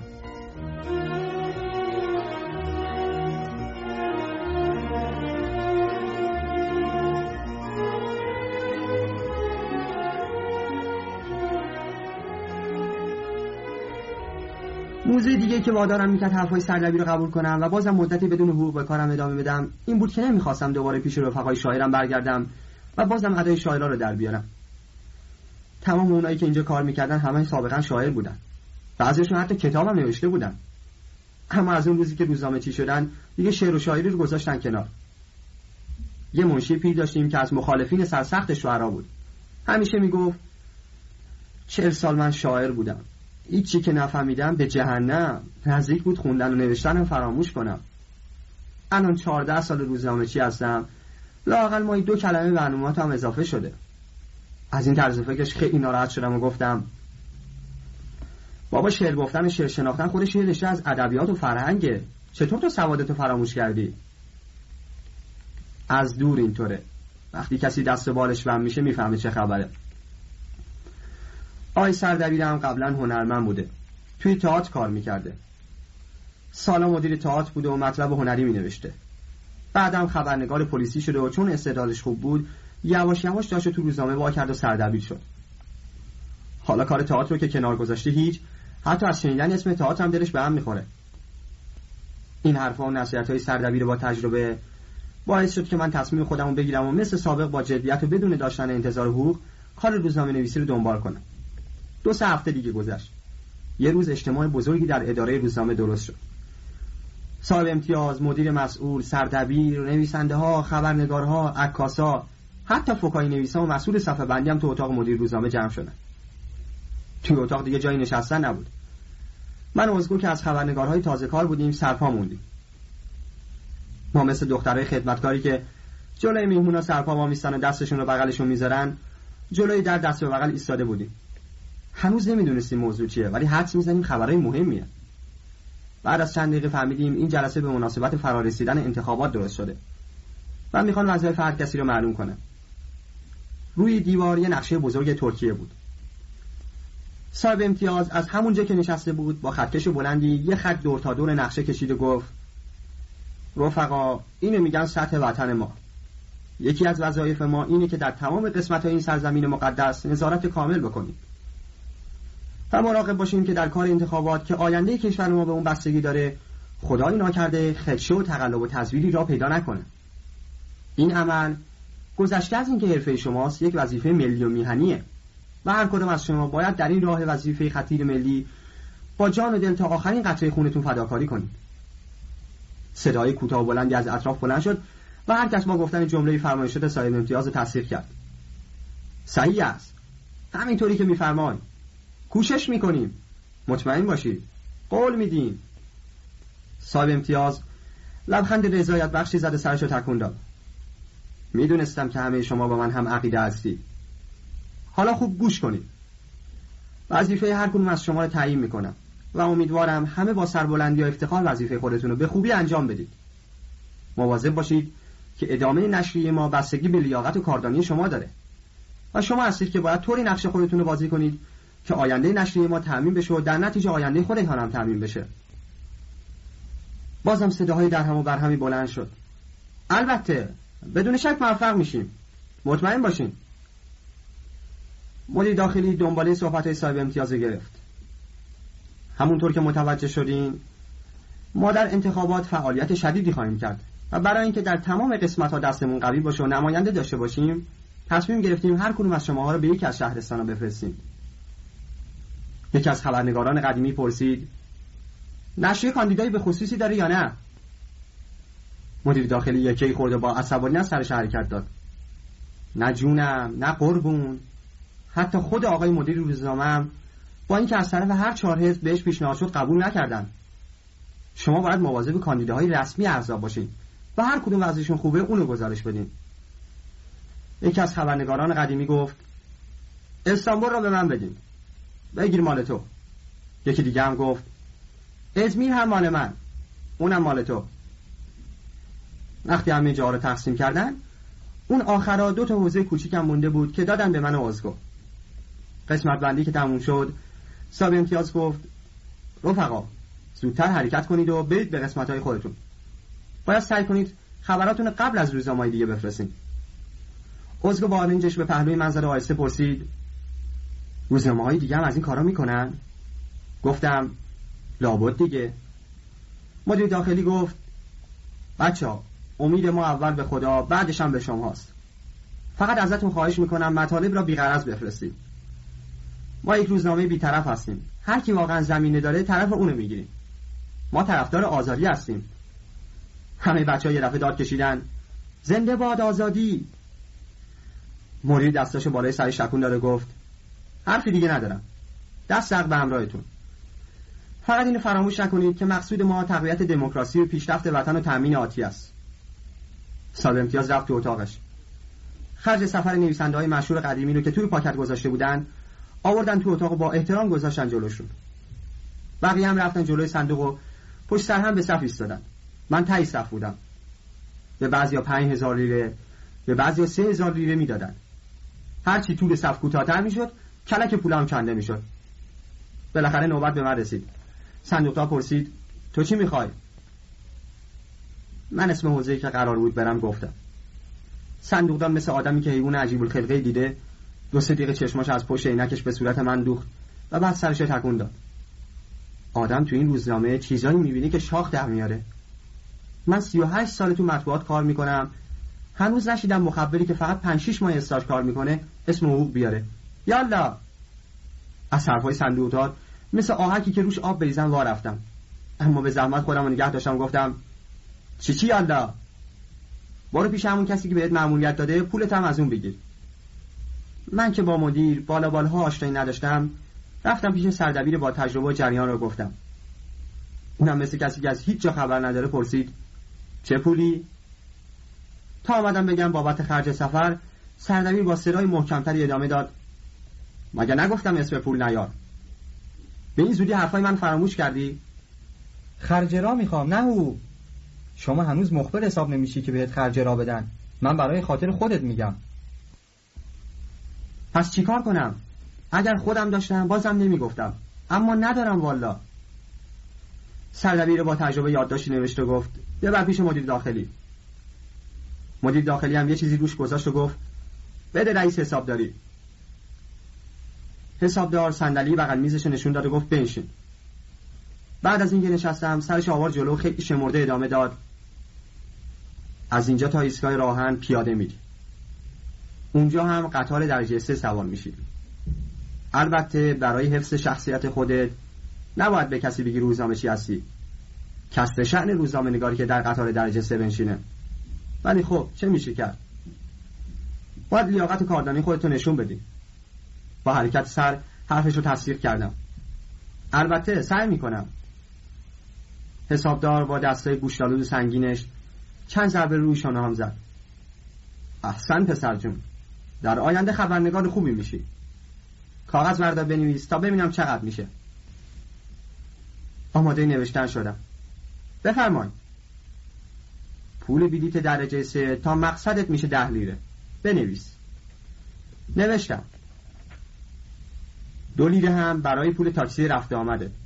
بله. شش لیره هم مخارج متفرقه. بیا اینم 18 لیره. مثل کسی که یه تیکه آهن سرخ کرده تو دستش بذارن بی اختیار دستمو پس کشیدم. پس پول غذا و میهمون چی میشه؟ اونجا باید خودت رو بکی بچسبانی و یکی از کاندیدا رو وادار کنی میهمونت کنه. خرج برگشت چی؟ پول برگشت حساب نمیشه. ممکنه تو نتونی خبرهای جالب بفرستی. وسط کار ارباب اخراجت کنه. در آن صورت به ما مربوط نیست. خودت می‌دونی. اگر از کار برکنار نشدی تلگراف کن و پست خرج برگشت رو برات میفرستیم. برای تلگراف کردن خبر و تلفن عکس چی؟ اونا رو هم یه جوری را بنداز. وقتی برگشتی بهت میدی می‌خواستم این هیچ دلیلم نگیرم. ولی چون توی جیبم فقط 60 قروش پول داشتم مجبور شدم اونو بگیرم. یه راست رفتم پیش مادرم گفتم مادر جان در آینده روزنامه نویس مشهوری میشم. و خلاصه اینقدر قصه مرغ پلو براش گفتم تا گوری زدم سرش کلاه گذاشتم و صد لیره ازش گرفتم. فقط درباره یه چیزی خیلی دلواپس بودم. خبرنگارای قدیمی که کارت رسمی هم دارن و ترن و هواپیما پولی کمتری ازشون می‌گیره نفری چهار پنج هزار لیره گرفتن. اما به من بیچاره فقط 18 لیره دادن. این معما رو هم یکی از مخبرها که از من قدیمی تر بود برام حل کرد و گفت روزنامه ها هر قد پیرتر میشن بیشتر پول می‌گیرن. علتش اینه که در جوانی خیلی فعالیت می‌کنن. تمام قدرت نیروشون مجانی و بدون حقوق تلف می‌کنن. و همین جهت در پیری براشون تلافی در میارن. از این رسم و سنت خیلی خوشحال شدم. پیش خودم گفتم اگه حالا استفاده نداره دوران پیری خوب میشه. با این فکر آماده حرکت به طرف حوزه مأموریتم شدم. از خیلی پیش وقتی عکس اشخاصی رو که عازم مسافرت هستن روی پلکان هواپیما یا پله قطار ایستادن توی روزنامه می‌دیدم به قدری تحت تاثیر قرار می‌گرفتم که حساب نداشت. آرزو می‌کردم یه روزم من مسافرت برم و عکسم روی پلکان هواپیما در نشریه چاپ کنن. قرار شد همه خبرنگارا عکسشون رو در حالی که روی پله هواپیما ایستادن برای چاپ در روزنامه بدن. تا روزنامه اعلان کنه با تحمل مخارج سرسام‌آوری خبرنگارانش را به وسیله هواپیما به حوزه های معمولیتشان فرستاد. خبرنگارای قدیمی همشون از اونجا عکس زیاد داشتن. بیشترشون کلیشه عکساشون حاضر بود. سردبیر با تجربه به من گفت برای گرفتن یک عکس لازم است تو تا فرودگاه بری. یه عکس عادی بیار چاپ کنی. اما من راضی نمی‌شدم یه عکس عادی ازم چاپ بشه. فکر کردم حالا که پلکان هواپیما نیست پول مصنوعی درست کنم.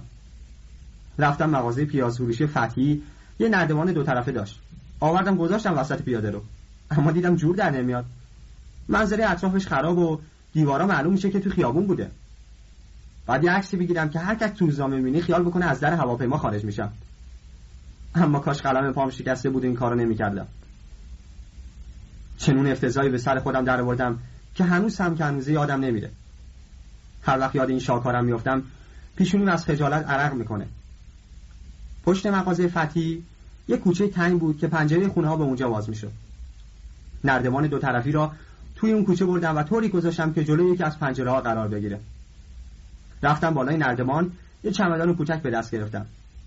کیف دوربین عکاسی رو به شونم آویزون کردم مثل یه ستاره یه قهرمان ملی و یا یه نماینده که صد درصد به انتخاب شدنش اطمینان داره لبخندی روی صورتم ولو کردم. دست راستم برای مشایعین و دوستانم بالای سر بردم و تکون دادم.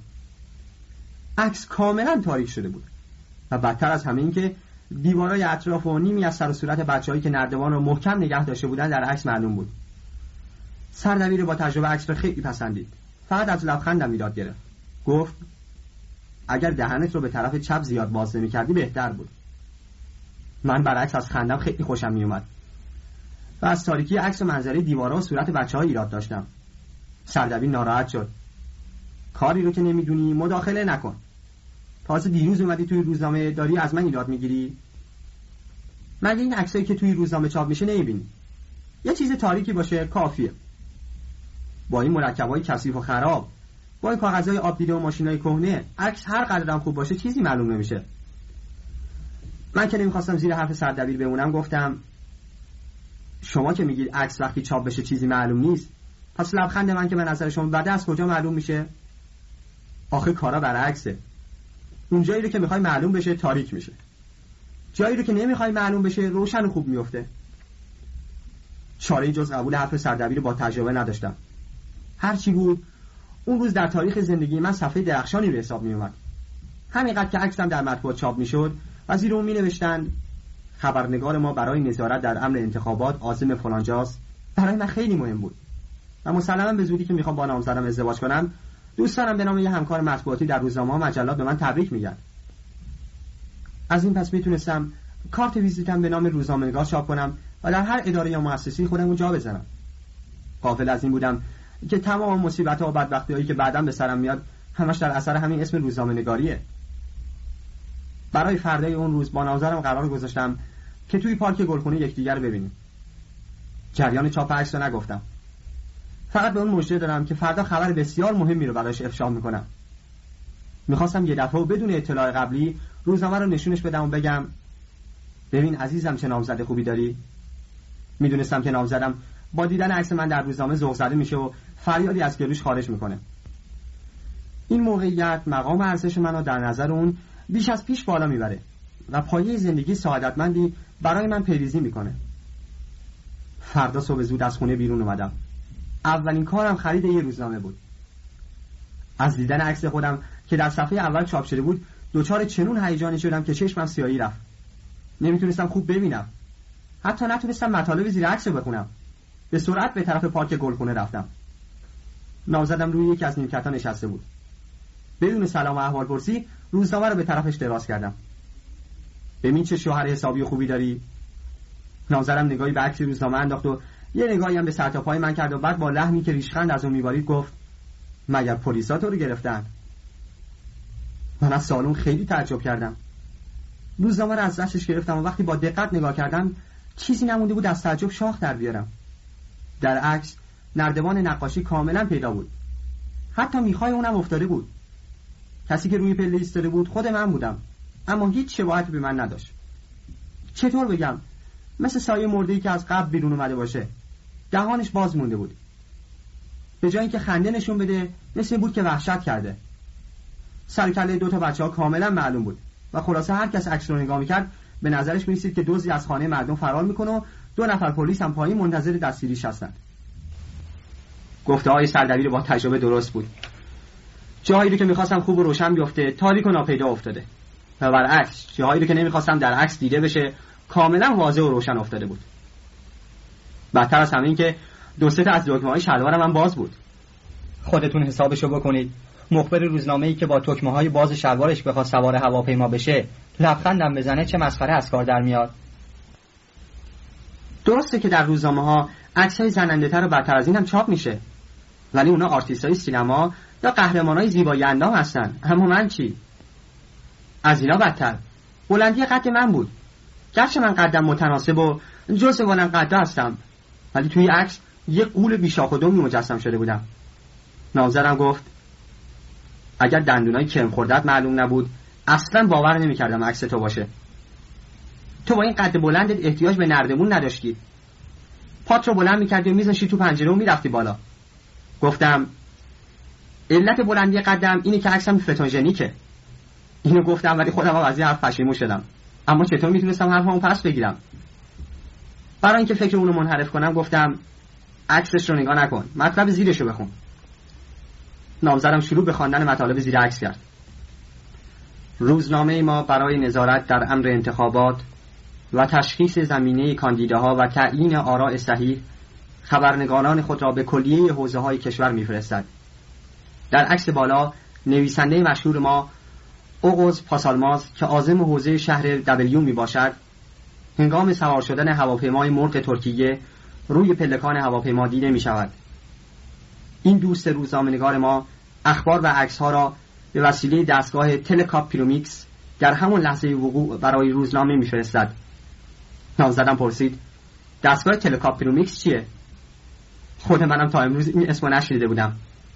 چون مجبور بودم جوابی به او بدم گفتم آخرین اختراع فن عکاسی و کلیشه سازی و چاپه. در امریکا ساخته شده. در اونجا هنوز از این دستگاه استفاده نکردن ولی در کشور ما رواج زیادی پیدا کرده. بعد مثل استاد و دانشمند بزرگی که بخواد درباره اختراع مهمی سخنرانی کنه از جا بلند شدم و بدون توجه به اینکه در پارک هستیم و در اطراف ما اشخاص رفت آمد می‌کنن با جست مخصوصی شروع به صحبت کردم. هم وطنان عزیز برای اینکه بیشتر به محسنات و قدرت این دستگاه وارد شوید لازم است چند دقیقه وقت گرانبهای شما را بگیرم. در اثر سر صدای من چند نفری اطراف ما جمع شده بودند. وقتی چشم من به جمعیت افتاد بیشتر به هیجان اومدم. با صدای رساتری ادامه دادم. خانم های محترم آقایان عزیز این دستگاهی که به نام تلکاپ پیرومیکس نامیده شده ماشین سحرآسایی است که در ضمن عکس گرفتن به جای ماشین صورت تراشی هم از آن می‌توان استفاده کرد. و اگر در جایی گرفتار پلیس شدین فوری تبدیل به یک دوچرخه می شود و با سرعت 150 کیلومتر در ساعت می توانید از معرکه بگریزید. یک موقع هم به جای اسلحه به کار می رود و اگر به مغز هر کس بکوبید آنن جان می دهد این ماشین در چین و ماچین و هند و یمن و حتی در دورترین نقطه عالم به محض اینکه عکسی را بگیرد آن را به مرکز اداره مخابره می کند این عکس ها روتوش شده و آماده چاپ می باشد و بهتر از فیلم سینما و تلویزیون و حتی خود آدم هایی که عکسشان گرفته شده می باشد اگر پلیس نرسیده و به نام جلوگیری از ایراد سخنرانی در مجامع عمومی مانع نشده بود تصمیم داشتم دو سه ساعت دیگر درباره محاسن این دستگاه صحبت کنم.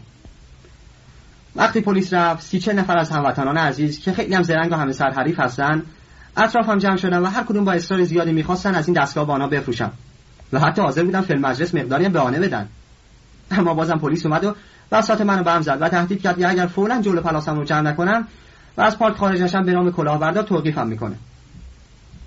به همین جهت زیر بازوی نامزدم و گرفتم و از پارک بیرون رفتم. توی خیابان که رسیدیم نامزدم گفت راستش تا به حال من اونجور که باید تو را نشناخته بودم.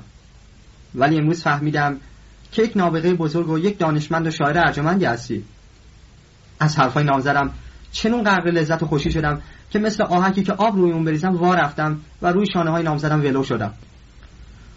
ولی اون که این حرفا رو روی تمسخر ریشخند زده بود مرا با نفرت به عقب هل داد و گفت عقیده دارم به جای روزنامه چی بودن و دنبال این کار کوچک رفتن یا کاندیدای انتخابات بشی یا اینکه برای خدمت به هموطنان عزیز و ادای دین خود به مردم و مملکت جهت از بین بردن حشراتی مثل پشه و ساس در میدان بزرگ شهر توی شیشه های کوچک آب بفروشید. بعد از اون تعریف اولی و این نتیجه تمسخر آمیز آخری مثل این بود که سوزنی را به بادکنک بزرگی فرو کنن. باد من یه دفعه خالی شد و خودم خیلی حقیرتر و کوچکتر از اون که بودم حس کردم. نازدم با این حرفا. تکلیف من یه سره کرده بود و من دیدم هرچی بیشتر حرف بزنم گند کار بیشتر بالا میاد. گفتم تو برو خونه منم میام. نامزدم از بس که ناراحت بود و از من نفرت داشت. دیگه سوال نکرد که کجا میری و چه وقت میای. و بدون خداحافظی راهش رو کشید و رفت. منم با ناراحتی به اداره روزنامه رفتم. سردبیر با تجربه گفت تو هنوز اینجا هستی؟ یه ساعت به حرکت ترن باقی مونده. اومدم یه چیزی که خیلی ناراحتم کرده بپرسم. سردبیر با تعجب پرسید چیه؟ قد من که به این کوتاهیه چطور توی عکس به این بلندی افتاده؟ سردبیر سرش مثل فیلسوفا حرکت داد. خواننده های ما اکثرا زنا هستن. چون زنا از مردای بلندقد خوششون میاد نوشته های نویسنده های قد کوتاه رو هیچ وقت نمی‌خونن. به این جهت در عکس قد تو را با عکس یک امریکایی بلندقد عوض کردیم.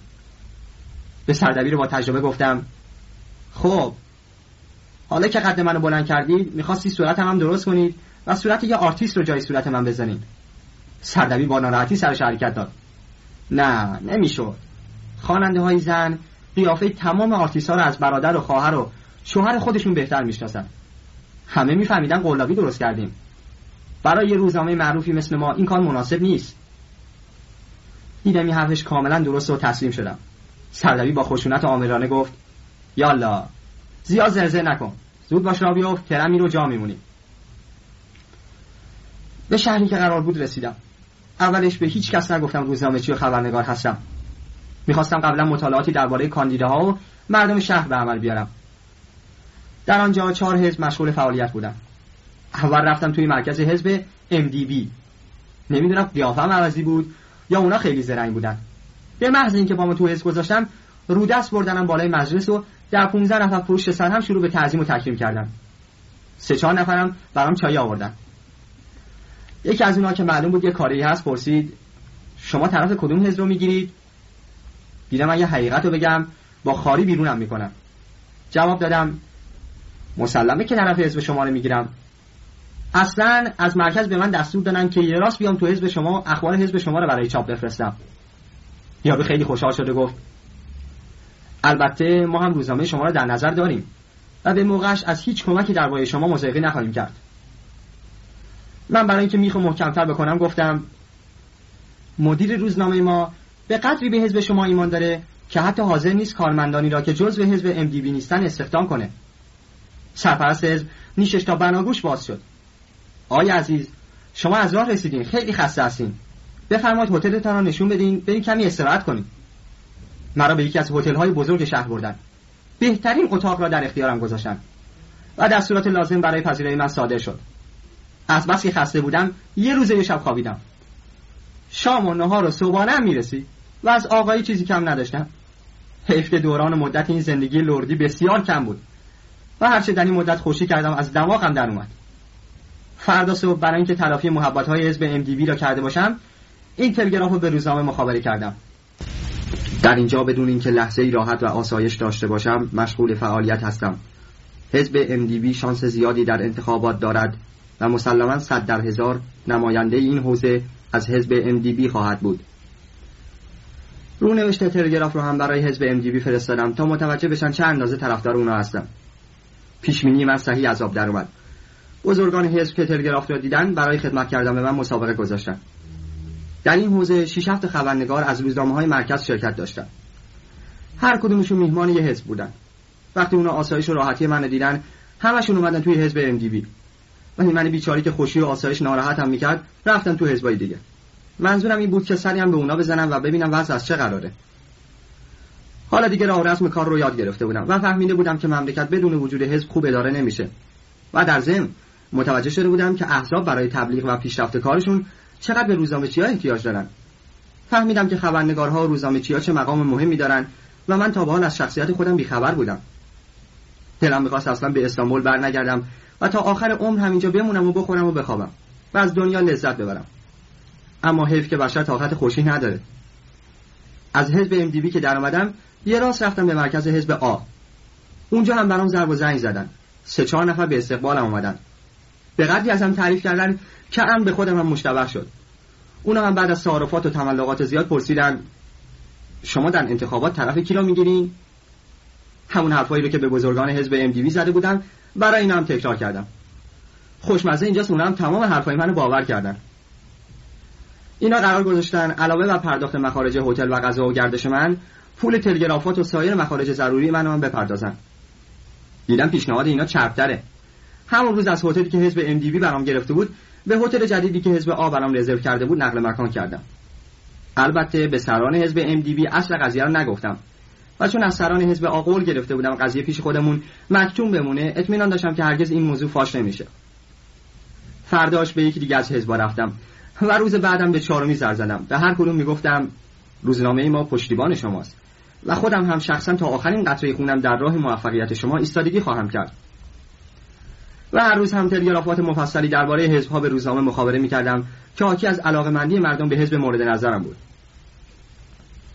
بازار انتخابات روز به روز داغتر می‌شد. هر چهار حزب با فعالیت عجیب و خستگی ناپذیری در مقابل یکدیگه سفارایی کرده بودند. طبق ادعاهای سرپرستهایشان هر چهار حزب مطمئن بودند که در انتخابات کاندیدای آنها برنده خواهد شد. اگر در قسمت های دیگه مملکت هم احزاب مثل اینجا فکر کنن در آینده مجبوریم چهار تا مجلس درست کنیم تا کاندیداهای موفق در اونجا جمع بشن. طبق ادعای کاندیداهای این حوزه بعد از انتخابات تغییرات عجیب و غریبی در این منطقه رو خواهد داد که به کلی وضع شهر و مردم اون عوض می‌کنه. کلی افرادی که از احزاب که ادعا داشتن کاندیدایشان برنده است در مقابل ادعای افراد حزب دیگر قسم خورده بودند که اگر در انتخابات برنده نشن سیبیلاشون از تبه تراشن در مقابل اینا افراد یه حزب دیگه قسم خورده بودن که اگر ببازن همه موهای سرشون از تبه تراشن از همه خوشمزه تر یکی از کاندیداها در حضور تمام افراد حزب قسم خورد که اگر برنده نشه ریشش رو میتراشه.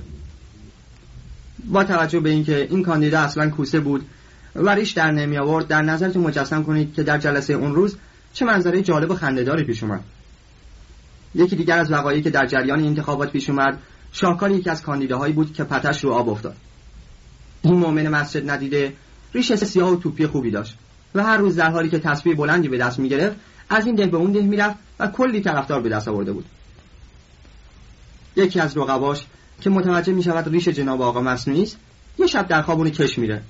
صبح زود کاندیدای بیچاره از همه جا بیخبر با عجله برای ایراد یک نطق انتخاباتی میره. در وسط این نطقش که با حرارت و هیجان ایراد می‌شد میگه ای هموطن اگر در انتخابات برنده نشدم این ریش را میتراشم. دستشو بالا می‌بری که ریششو بگیره می‌بینی که جاتره و بچه نیست. از بالای کرسی فریاد می‌کنه. آهای کدوم یک از مخالفین ریش منو دزدیده؟ از شر این مخالفین رزل و پس ما حتی نمی‌تونیم ریش بذاریم. در هر حال بعد از انتخابات تغییرات زیادی در این منطقه داده خواهد شد. افراد دو حزب ریش و سیبیل می‌ذارن افراد دو حزب دیگه ریش و سیبیلشون رو برمیدارن. یه روز خبری در روزنامه های محلی منتشر شد که نامه‌ای را به نام الیاس از حزب بیرون کردن. الیاس نامه شکوایی نوشت آورد پیش من و از من خواسته اونو در روزنامه خودمون درس کنم نامش رو گرفتم و خوندم. نوشته بود روزنامه محترم. خواهشمند است برای روشن شدن اذهان عمومی و رفع تهمت از این جانب شکوایی زیر را در صفحه اول آن نشریه درج فرمایید. این جانب در یکی از حوزه های حزبی مطلبی گفتم که با اینکه از روی حسن و کمال بیغرضی بوده عدهای حسود و مغرض آن را تعبیر به سوء کردند. بنده گفتم هنوز ملت ما به آن درجه نرسیده که دموکراسی را حذف کند و اقلا ده خروار نان باید بخورد تا به این مقام برسد. منظورم این بود که تا رسیدن به دموکراسی واقعی راه دور و درازی داریم در حالی که دشمنانم شایع کردند که من با دموکراسی مخالفم و این توته منجر به اخراج بنده از حزب گردید. با احترام الیاس نانوا. از موضوع نامه فهمیدم که خیلی ناراحته. مثل مغازه‌دارهایی که مشتری حالو و بی دست و پای گیرشون میافته جنس را دولا پهنا به غالب می‌کنن. ابرام و لنگه به لنگه کردم و گفتم این یه نامه خصوصیه. ما از این جور نامه ها درج نمی کنیم بیچاره دست و پاش سوس شد و مثل آهک آب دیده وارفت وقتی دیدم کاملا خودش رو باخته و زمینه برای طرح مطلب آماده است گفتم فقط یه راهی داره. هم چه راهی؟ باید به صورت آگهی درج بشه. الیاس که برای اعاده حسیتش حاضر بود کلی خرج کنه فوری راضی شد و من برای اولین بار مزه گرفتن حق و حساب رو چشیدم. الیاس شروع به التماس کرد. خواهش می‌کنم با دستگاه تلسکوپ اینو مخابره کنید تا زودتر چاپ بشه. چون اگر حزب ما برنده نشه همه تقصیرها رو به گردن من میندازن و آبروی فامیلی من لکهدار میشه. بادی به قبقب انداختم و گفتم هیچ ناراحت نشین. نامه شما کاملا قانونیه و فردا چاپ میشه. نامش رو گذاشتم توی پاکت و فرستادم برای روزنامه چاپ بشه. اما تا روزی که انتخابات داشت شروع می‌شد هنوز چاپ نشده بود. نمی‌دونم بعدا چاپ شد یا نه. یکی از کاندیداهای این منطقه به نام حافظ بلبل بود که چون صدای خوبی داشت و توی مجالس جشن اعضا برنامه های مذهبی اجرا می‌کرد طرفداران زیادی داشت. از طرف هر چهار حزب به او پیشنهاد شده بود که از حزب آنها کاندیدا بشه. مردم می‌گفتند حافظ بلبل از هر حزبی کاندیدا بشه موفقیت آن حزب 100 درصده. رئیس و سرپرست حزب ام دی بی می‌گفت میگن دنیا روی دو شاخ گاو بند شده. دروغه. دنیا روی گردن آدمایی مثل بلبل حافظ ایستاده. در حقیقت راستم می‌گفت. گردن بلبل حافظ به اندازه کلوفود که می‌تونست کره زمین رو نگه داره. رئیس حزب سی اس عقیده داشت اگر در هر شهری یه نفر مثل حافظ داشته باشیم بدون زحمت و ناراحتی انتخابات رو می‌بریم. خلاصه تمام احزاب برای جلب نظر بلبل حافظ مسابقه گذاشته بودن. اما بلبل حافظ بیطرفی رو حفظ کرده بود و نمی‌تونست برای پیوستن به یکی از احزاب تصمیم بگیره. من از همه بیشتر دلم می‌خواست این بلبل حافظ زودتر تکلیفش رو معلوم کنه. داخل یکی از حزبا بشه تا دنبال کارش رو بگیرم و خبرهای جالب و دست اولی از فعالیت های او به روزنامه بفرستم. یه شب در خانه سرپرست حزب MDB مهمون بودیم. بسات می به میون اومد. بلبل حافظم اونجا بود. وقتی سرا از باده این آب گرم شد ازش خواهش کردیم یه دهن آواز بخونه. اول یه تصنیف محلی خون. خدا نکند از خونه بیرون بیاد. تمام بر بچه ها رو به بشکن زدن و کمر آمدن واداشت. بعد یه دستگاه خون. آخرش هم تصنیف مبتزلی خون که بچه ها توی کوچه و محله می‌خونن. توی گاری سنگ گذاشتم آخ جونم جونم جونم. آهنگ که به اینجا رسید همه بلند شدن شروع به رقصیدن کردن. منم پاک مس کرده بودم. توی همچین جلسه که سگ صاحبشو نمیشناخت نگذاشتم و نه ورداشتم گفتم حضرت افندی تو که به این خوبی بلدی مردم رو برقصونی چرا تکلیف انتخابات رو روشن نمی کنی؟ حافظ بلبل قدرش رو سر کشید و گفت ول کن جونم حالا موقع این حرفا نیست. ولی من باز ول نکردم و گفتم فقط دو کلمه جواب بده. چرا بیطرف موندی؟ تا کی می‌خوای بیطرف بمونی؟ خیلی خشک و کوتاه جواب داد. منتظر آمدن جواب هستم. چه جوابی؟ بلبل حافظ از سماجت من خیلی ناراحت شد. نمی‌خواست بهم جواب بده.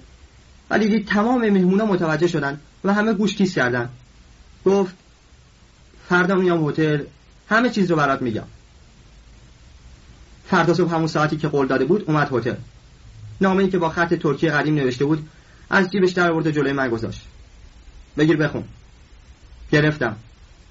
مدتی پایین بالاش نگاه کردم و گفتم من ترکی قدیمی بلد نیستم. سرش رو با تاسف تکون داد. نامه از دستم گرفته خون. رئیس محترم حزب فلان.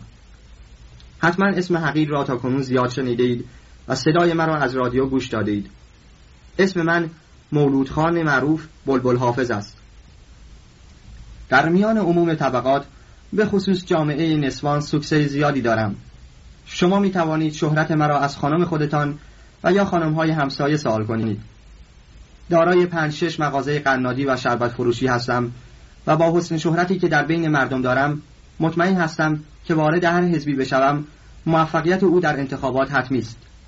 به این جهت حاضر نیستم بدون قید و شرط در هیچ یک از احزاب داخل شوم و به شرط اینکه پیشنهادات مرا با سپردن تضمین کافی و سند ثبتی قبول کنید حاضرم در حزب شما داخل شوم. اولا در دبیرستان ها باید تدریس دروس علوم دینی و امتحان آنها اجباری شود. ثانیا تعداد زوجات باید آزاد گردد و دولت این قوانین را که برخلاف شرع وضع کرده باطل نماید تا دستبال ما آزاد باشد. ثالثا مکاتبه و تدریس زبانهای فرنگی از برنامه مدارس هست و به جای آن زبان عربی تعلیم داده شود. در خاتمه دعا و سلام مرا به رفقای حزبی اعلام فرمایید. امیدوارم در 67 ولایت کشور حزب شما مدت 67 سال مزفر و پیروز باشد. مخالفین شما روسیاه باد. بنده را فرصت مسافرت با هیئت تحقیق به فرنگستان حاصل گردد. پسران ما را عروسی با دختر صاحب آپارتمان ها فراهم شود. دختران ما نصیب جوانان میلیونر گردد. آنهایی که می‌خواهند ما را آزار کنند سرنگون شوند. اگر اصل می‌خورند به کام آنها هنزل گردد. آمین یا رب العالمین. بنده صادق فقیر حقیر بلبل حافظ. بلبل حافظ این نامه ها را کپی کرده و به هر چهار حزب فرستاده بود. و داشت انتظار می‌کشید تا ببیند کدام یک از احزاب شرایط او را قبول می‌کنند. تا به آن حزب داخل شود. در زندگی روزنامه‌نگاری من که دوران آن خیلی کوتاه بود این جالب ترین سندی بود که به دستم افتاد. با ارسال آن برای روزنامه و چاپ در نشریه ما قوقایی به پا شد. چهار حزب که گمان می‌کردند بلبل حافظ فقط برای آنها نامه نوشته از روشن شدن قضایا خیلی ناراحت شدند. بیچاره بلبل حافظ که گمان می‌کرد بالاخره از یکی از احزاب کاندیدا میشه و انتخابش حتمیه. چنان سنگ قلاب شد که حتی اجازه نمی‌دادند داخل حزب هم رفت آمد کنند. با چاپ این مطلب فروش روزنامه مادران شهر به سرعت بالا رفت. روزنامه دست به دست میگشت. نام خود من هم روی زبان ها افتاد و کیابیایی پیدا کردم. سرپرست های احزاب توجه بیشتری به من پیدا کردند و حالا موقع بهره برداری و نقش بازی کردن من بود و میبایست منافع را جمع کنم و از موقعیت به بهترین نحوی استفاده ببرم. با جدیت اخبار و اطلاعات دیگری تهیه کردم و برای درج در روزنامه فرستادم. تأکید کردم که آنها را در صفحات اول و آخر چاپ کنند و چون یخ روزنامه گرفته دو برابر سابق روزنامه بفرستم. با کمال بیصبری منتظر چاپ اخبار و رسیدن روزنامه بودم. بالاخره روزنامه رسید. یک عکس خیلی بزرگ که سه چهارم صفحه را پر کرده بود چاپ کرده بودند. وقتی خبر زیر عکس رو خوندم از تعجب چیزی نمونده بود شاخ در بیارم. دیشب میتینگ عظیمی با شرکت بیش از هشتاد هزار نفر از هموطنان عزیز در شهر ایکس برپا بود که تا نیمه شب طول کشید. عکس بالا که با دستگاه تلکوب استار فقط ده دقیقه قبل از چاپ روزنامه برای ما ارسال شده یک منظره از میتینگ دیشب را نشان می‌دهد. اصلا میتینگی در این شهر انجام نگرفته بود و من همچه عکس و خبری نفرستاده بودم. نمی‌دونستم چاپ این عکس و خبر چه معنی داره. تا مردم شهر این خبر رو شنیدن به باجه های روزنامه فروشا حمله کردند و روزنامه ما را مثل آش نظری از بالای سر یکدیگر و از میان زمین آسمون می. روزنامه دست به دست میگشت. میتینگ دهن به دهن نقل می‌شد. در یه چشم هم زدن تمام شماره های روزنامه به فروش رفت و نماینده ها تلگرافی از استانبول روزنامه خواستن. خودم به زحمت یه روزنامه پیدا کردم. به یک گوشه رفتم تا ببینم این عکس چیه چاپ شده. هرچه دقت کردم چیزی نفهمیدم. یه عکس تاریک و قاراشمیش در هم بر هم بود. یه عده آدم که دست و پایشان در هوا حرکت می‌دادن معلوم نبود چه کاری انجام می‌دهند به نظرم عکسی بود که از میدان فوتبال هنگام دعوا و زده خورد برداشته بودن. خوشمزه تر از همه این بود که مردم دسته دسته توی خیابون دور یکدیگر حلقه زده بودند و هر دسته یه شماره روزنامه به دست گرفته بودن. سعی می‌کردن عکس خودشون رو پیدا کنن. این منم. ها دارم کف می‌زنم. آه حسن افندی اینم منم ها پلو شما واسدم نوش نوش نوش. ببین عکسم چجوری افتاده؟ بابا این عکس فوریه دیگه. می‌خواستی چجوری بیفته؟ نگاه کن. سرپرست حزب چجوری افتاده؟ بابا مگه سرپرست حزب شلوار کوتاه پوشیده بود؟ اه مصطفی افندی اینجا رو نگاه کن. پس عکس تو کو؟ مصطفی اینکش رو از روی دماغش برداشت. اینها بابا این آدم لخته کی پلو ما واسطه؟ یه پلیس داد کشید. افسر شدم تموم شد. چطور مگه؟ توی عکس یه نفر پلیس داشت با باتون فوتبالیستا رو کتک می‌زد. پلیس اونو به جای خودش گرفته بود. نگاه کن چوب اینو میگن ها. هر کدوم از مخالفین جرأت داری جیک بزنه. پلیس با قلم قرمز اطراف عکس خودش رو خط کشید. یه علامت فلش هم گذاشت تا برای دوستانش به آنکارا بفرسته. وسط این عکس سایه چند نفر به زحمت تشخیص داده می‌شد. اینا فوتبالیست‌ها و تماشاچیهایی بودن که کارشون به دعوا زده خورد کشیده بود. یه نفرم روی شانه دیگران رفته بود. یکی از سران حزب. در حالی که نیشش رو تا بناگوش باز کرده بود و هر کس که می‌رسید روزنامه را که در دست داشت نشون می‌داد. و می‌گفت نگاه کن این که رو دوش مردم سوار شده منم ها مردم منو رو دست بلند کردن. 25 تا روزنامه خرید و فرستاد آنکارا تا بزرگان حزب در مرکز ببینن شعبه حزب اونا چقدر با جدیت کار می‌کنه. توی این عکس که هیچ معلوم نبود چیه چهار نفر سر عکس دعواشون شده بود و می‌گفتن این عکس ماست. آقای بهری وکیل دادگستری با مدادی که نوکش رو تیز کرده بود داشت یکی از عکس‌ها رو روتوش می‌کرد تا بیشتر به خودش شبیه بشه. و به همه می‌گفت این عکس منه. دکتر وسیم هم ادعا می‌کرد مال منه. این دوتا هم دعواشون شده بود. دکتر وسیم با عصبانیت داد زد. برادر تو که برای نمونه یه مو سرت نیست. این عکس ماش فرفریه. درسته که مو ندارم ولی عینک چی؟ تو که عینک نداری. به غیر از من کی تو حزب عینک داره؟ در این گیرودارها. و توی این سر صدا پلیسی آمد به طرف من پرسید شما خبرنگار این روزنامه هستین؟ بله. شما رو کلانتری خواستن دلم هر ریخت. و چنون یکه خوردم که چیزی نمونده بود سکته کنم. رفتم کلانتری. رئیس قیافش خیلی اخمو بود. به محض اینکه چشمش من افتاد گفت این چه گندیست در آوردین؟ کدوم گند آقای رئیس؟ این خبرهای دروغ چیه فرستادی برای روزنامه کدوم خبر دروغ؟ نفوس اینجا چقدره؟ نمی‌دونم. نمی‌دونم یعنی چی. اینجا همش 20 هزار جمعیت داره. شما از کجا نوشتی 80 هزار نفر میتینگ دادن؟ نمی‌دونستم چی جوابشو بدم. گفتم والا من توی تلفن گفتم 8000 حتما یه صفر اشتباه شده. هر سوالی کرد یه جوابی بهش دادم. آخرش خیلی عصبانی شده داد کشید. اصلا اینجا کی میتینگ دادن؟ نمی‌دونستم جواب اینو چی بدم. چون واقعا تا به میتینگی نداده بودن. رئیس پرسید این عکس رو از کجا پیدا کردی فرستادی؟ به خدا نمی‌دونم.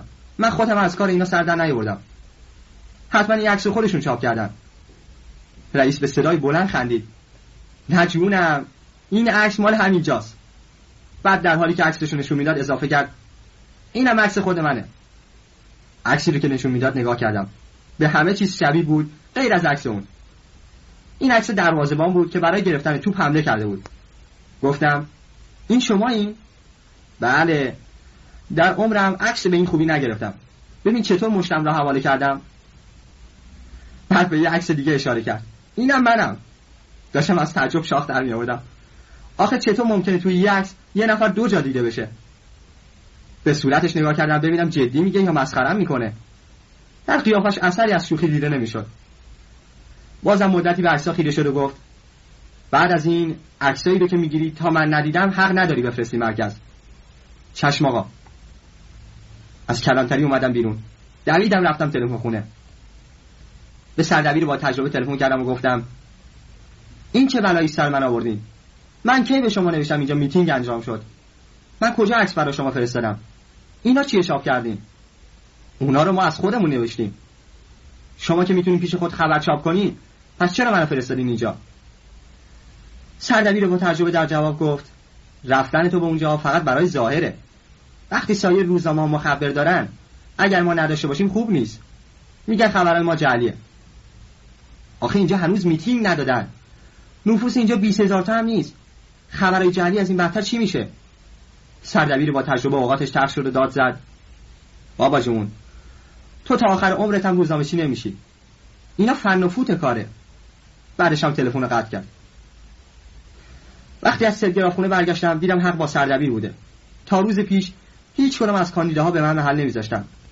و هر کدام با یکی از مخبرین دیگه قرار مدار کارشون رو گذاشته بودن.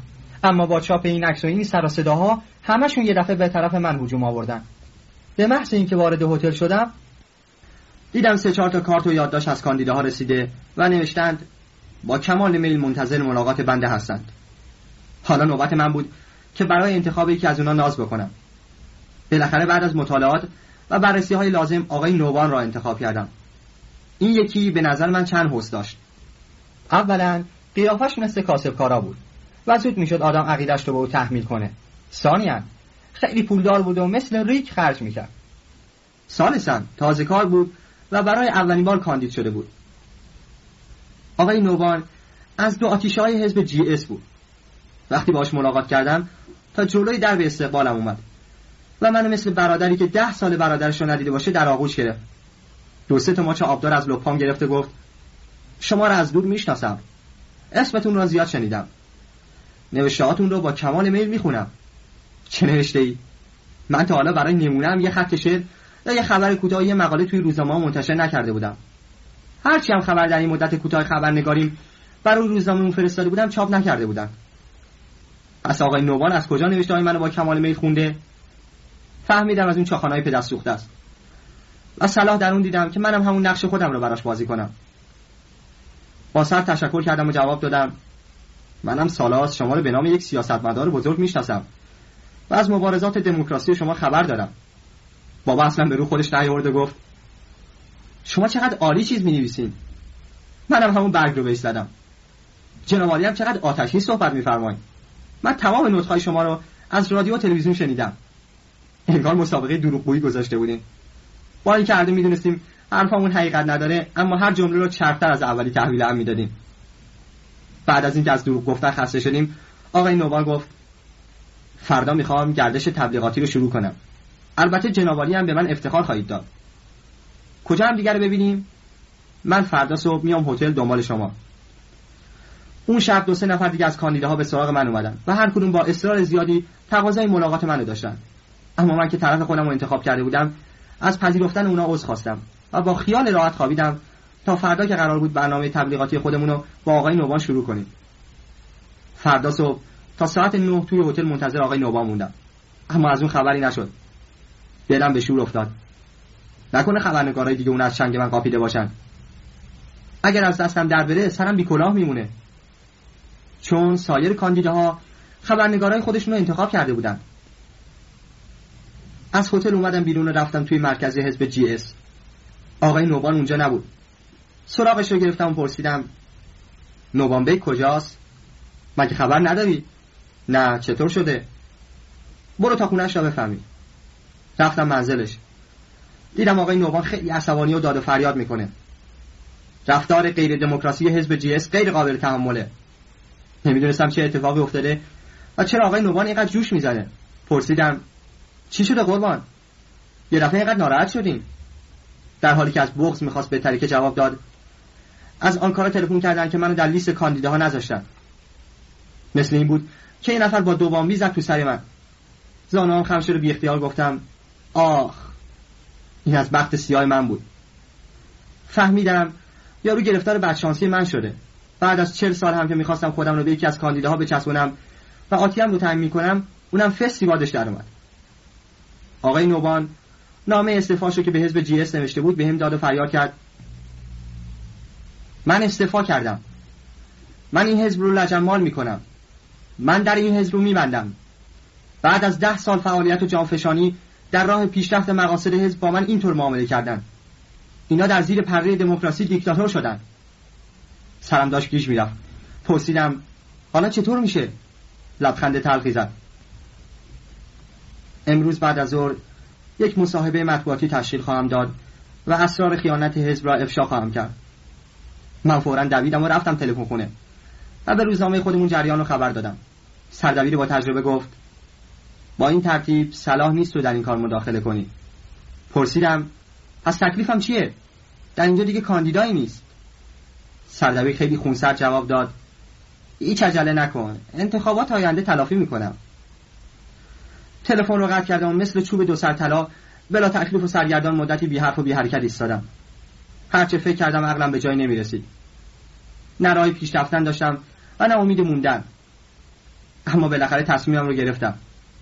باید بمونم و با مشکلات مبارزه کنم. تصمیم قطعی بود. یا مرگ یا موفقیت. فردا صبح آقای نوبان اومد هتل پیش من. خیلی ناراحت بود. گفت از حزبای دیگه به من پیشنهادی نشده. چیکار کنم؟ گفتم اگر از من میشنوی باید مبارزه پیگیر و سرسختی را شروع کنی. هر کاری بگی می‌کنم. اولا باید در کیسه را شل کنی. ثانیا باید حزب را در فشار بذاری و با هر وسیله‌ای که ممکنه سران حزب رو تهدید کنی و بترسونی. میترسم گند کار در بیاد. و ایلا اسرار مهمی از حزب دارم که اگر فاش کنم پایه های حزب به لرزه میفته توی دلم خیلی خوشحال شدم. چون اگر می‌تونستم مطالب مهمی از او به دست بیارم پای موفقیتم محکم می‌شد. خنده مخصوصی کردم و گفتم هیچ طوری نمیشه. نترس. توی این مملکت تا از آدم نترسن بهش محل نمی‌ذارن. خیلی زودتر از اون چه فکر می‌کردم رام شد. در را بستم و دو نفری شروع به کار کردیم. یه مقاله چرب و نرم سر تا پفوش و محتوای اسرار مهمی از خرابکاری های حزب تهیه کردیم. آقای نوبان زیرش رو امضا نکرد. گفت بنویسم امضا محفوظ. اما من برعکس اسم خودم را درشتن و خاناتر بالای مقاله نوشتم و به خوانندگان وعده دادم که هفته های آینده اسرار مهمتری را فاش خواهم کرد. هنوز 48 ساعت از ارسال مقاله نگذشته بود که آقای نوبان اومد هتل به سراغم. از قیافه شاد و خندانش فهمیدم خبرهای جالب و مهمی داره. نگذاشت سوال کنم. نامه ای را به طرفم دراز کرده گفت فکرت صحیح بود. بگیر بخون. ببین به چه زرت و زرتی افتادن نامه رو باز کردم و شروع به خوندن کردم. آقای نوبان عزیزتر از چشمانم برادر محترم و دوست داشتنی از کی تا به حال اینقدر بیوفا شده ای که حتی از حال دوستان قدیم نمی‌پرسی؟ شنیدم به مرکز آمده بودی بسیار تعجب کردم که سری به ما نزدید و یک استکان چای تخ با ما نخوردید. به جان خودت از اینکه موفق به زیارتت نشدم خیلی ناراحتم.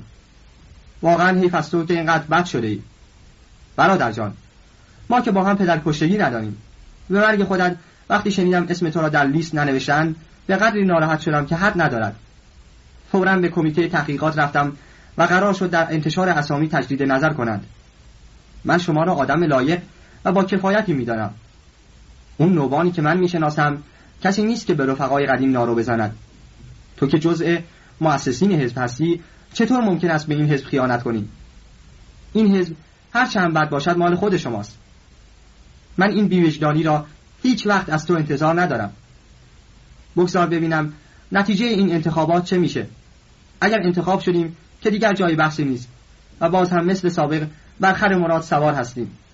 و اگر موفق نشدیم دوتایی استعفای خود را از حزب می نویسیم و بعد هم به نام آزادی و احقاق حق تمام حقایق را روی دایره می ریزیم. حالا وضع خطرناک است و نباید دستی دستی خودمان را به مخاطره بیاندازیم. من و تو سالهاست که در این حزب خدمت می کنیم و در این مدت هیچ چیز را از هم پنهان نداشته ایم. هر کاری کرده ایم با مشورت و صلاح دید یکدیگر بوده و اگر هم قرار باشد اسرار حزب را فاش کنیم آن هم باید با کمک یکدیگر باشد. حالا بیاییم بر سر قضیه شما. اولا برادر وکیل شدن این روزها همچه آش دهنسوزی نیست که شما برای انتخاب نشدن نگران باشید. در ثانی چرا اسم شما را در لیست نگذاشتند علتش این بود که چون تعداد کاندیداها برای هر قسمت زیادتر از رأی دهندگان است قرار شد به حکم قرعه کاندیداها را تعیین کنند. اتفاقا قرعه به نام من درآمد. سالسن موضوعی که باعث بدنامی شما شده این است که تازگی ها پسرت یک اتومبیل کادیلاک خریده. عزیزم تو که سیاست مدار کهنه هستی چرا اجازه دادی پسرت ماشین کادیلاک بخرد؟ در هر حال گذشته را فراموش کن. من از کمیته مرکزی دستور جدیدی گرفتم. چون می‌دانم شما دهندق نیستی و به کسی چیزی نمی‌گویی بهت مژده میدم که موفقیت ما در انتخابات حتمی است. در احتیاجی هم به رأی و تعلیمات و این کلک ها نداریم. به محض اینکه این نامه به دستت می‌رسد حرکت کن بیا. یک معامله بزرگ لاستیک آماده کردم که خرج انتخابات ما را تأمین می کند مشتاقانه منتظر هستم. رئیس اداره کارخانجات و صنایع ملی عضو هیئت مدیره سازمان برق مسئول صندوق حزب فدایی شما نجدت وقتی خوندن نامه تموم شد پرسیدم چه کار می‌کنی؟ فردا صبح حرکت می‌کنم و میرم آنکارا. تکلیف من چی میشه؟ تو را هم با خودم می‌برم. هرچه باشد من این موفقیت را مرهون تو هستم. هرگز راهنمایی تو را فراموش نمی‌کنم. قرار مدارمون رو گذاشتیم. تصمیم ما این بود که فردا صبح زود با ترن ساعت هفت حرکت کنیم. اصل برای خداحافظی از رفقا و برای اینکه سرگوش یاب بدم و ببینم خبرهای تازه چی است تصمیم گرفتم سری به حزبها بزنم. اول رفتم به مرکز حزب جی اس. روزنامه های مرکزی رسیده بود.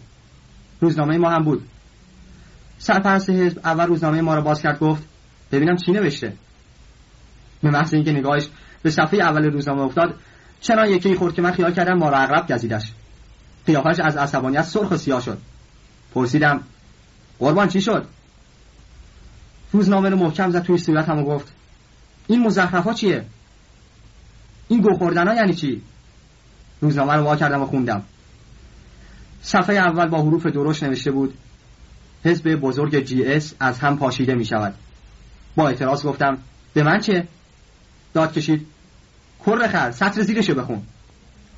با اینکه چشمام یکی رو چهار تا می‌دید شروع به خوندن کردم. نوشته بود مخبر بزرگ ما خبر می‌دهد در سه قسمت این ولایت حزب GS چنان ضعیف شده که به زودی متلاشی می شود و از بین می رود چیزای دیگه هم نوشته بود.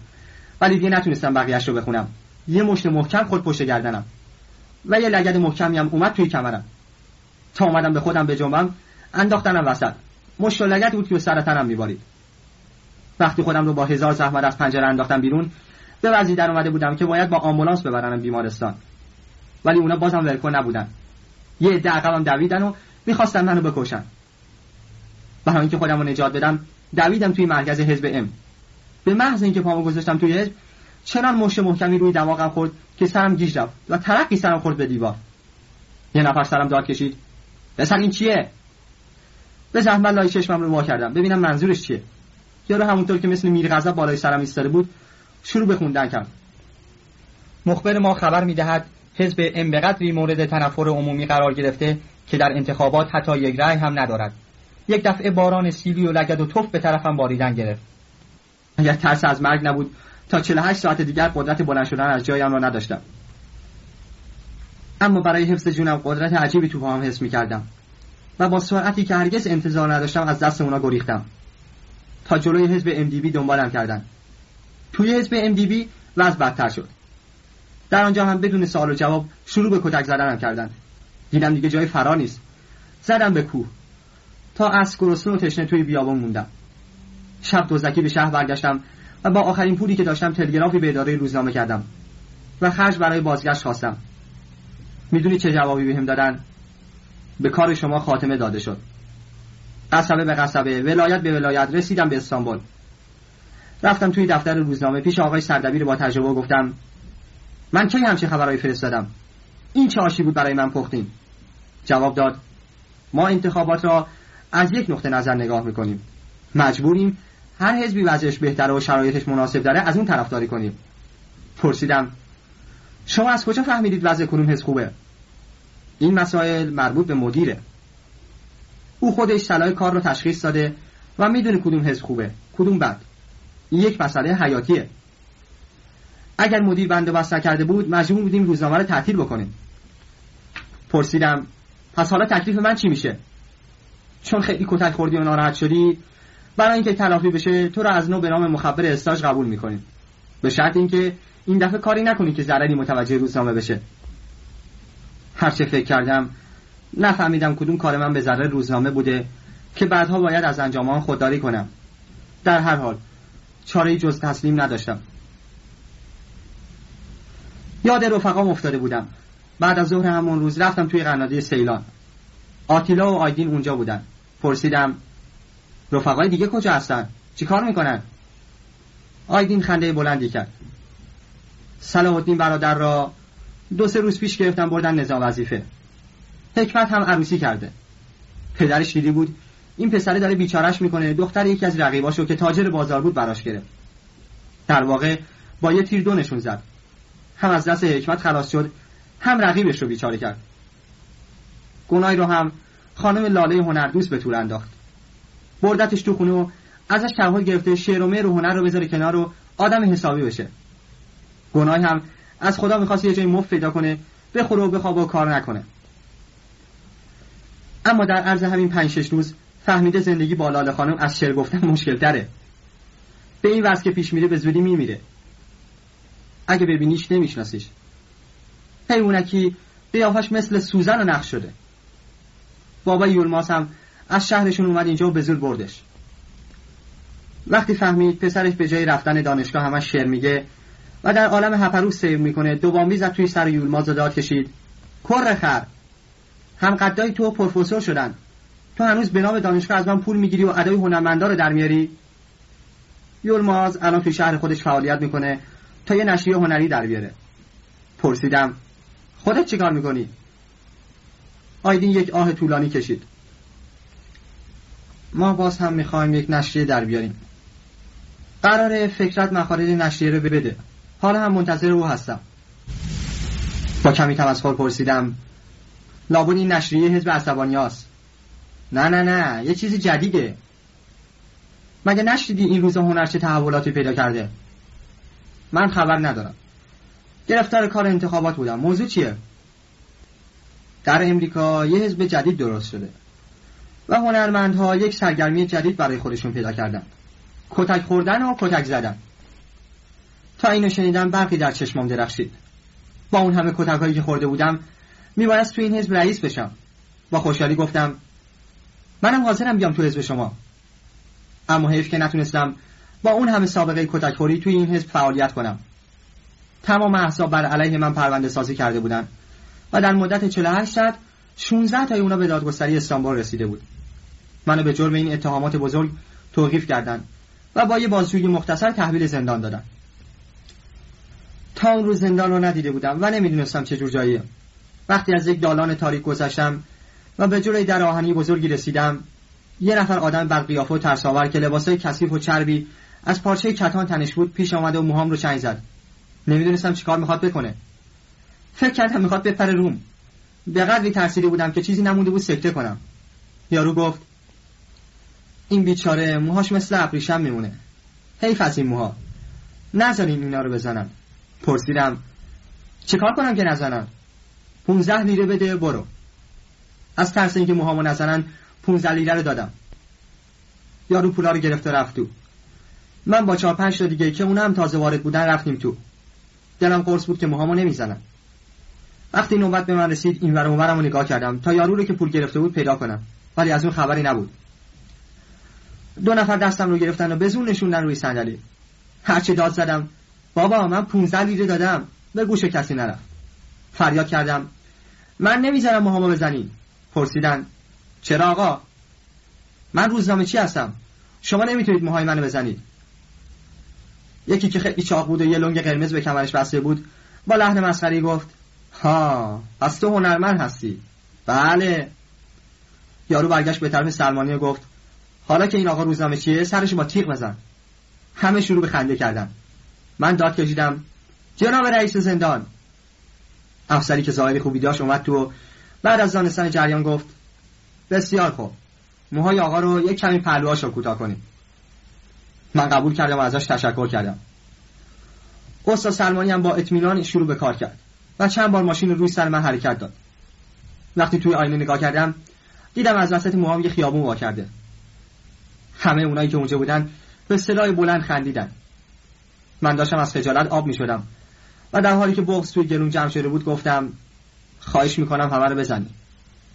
جناب سروان که خیلی هم معدب بود گفت حالا که اجازه میفرمایید بقیه هم بزن.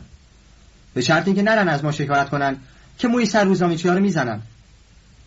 به یاد حرفای صفحه بند افتادم که تعریف می‌کرد زدن موی روزنامه ها از چه زمانی شروع شد. تا دو روز هیچ از رفقا به دیدنم نیومدن. اولین کسی که اومد صلاح الدین بود. سه بسته سیگار و یک کیلو سیب برام آورده بود. گفت توی این سن به زندان افتادی خیلی شانس آوردی. این جزء افتخارات توه. زندان تو رو پخته می‌کنه. اگر یک مرد سیاسی زندان نرفته باشه خیلی خامه. من از صدامو در نیاوردم و مثل کسی که در حال پختن خودمو گرفتم. صلاح پرسید اینجا به چه کار مشغولی؟ هیچ. بیچاره انسان یه همچه فرصتی رو از دست میده؟ عجله کن.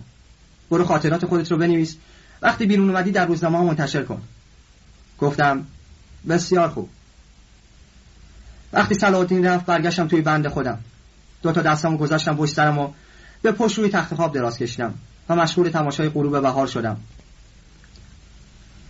توی آسایشگاه پایین یه نفر داره یه تصنیف آمیونه می‌خونه. ظاهرا آهنگ شادیه اما توی زندان شادی و خوشحالی وجود نداره. حتما از زور بدبختی داره زمزمه می‌کنه. آرام زیر لب گفتم عشق خوراک ماست. جدایی تنهایی همه به جهنم. در این شبهای بهار تو زندون موندن منو می‌کشه. پایان کتاب موخوره اثر عزیز نسیم.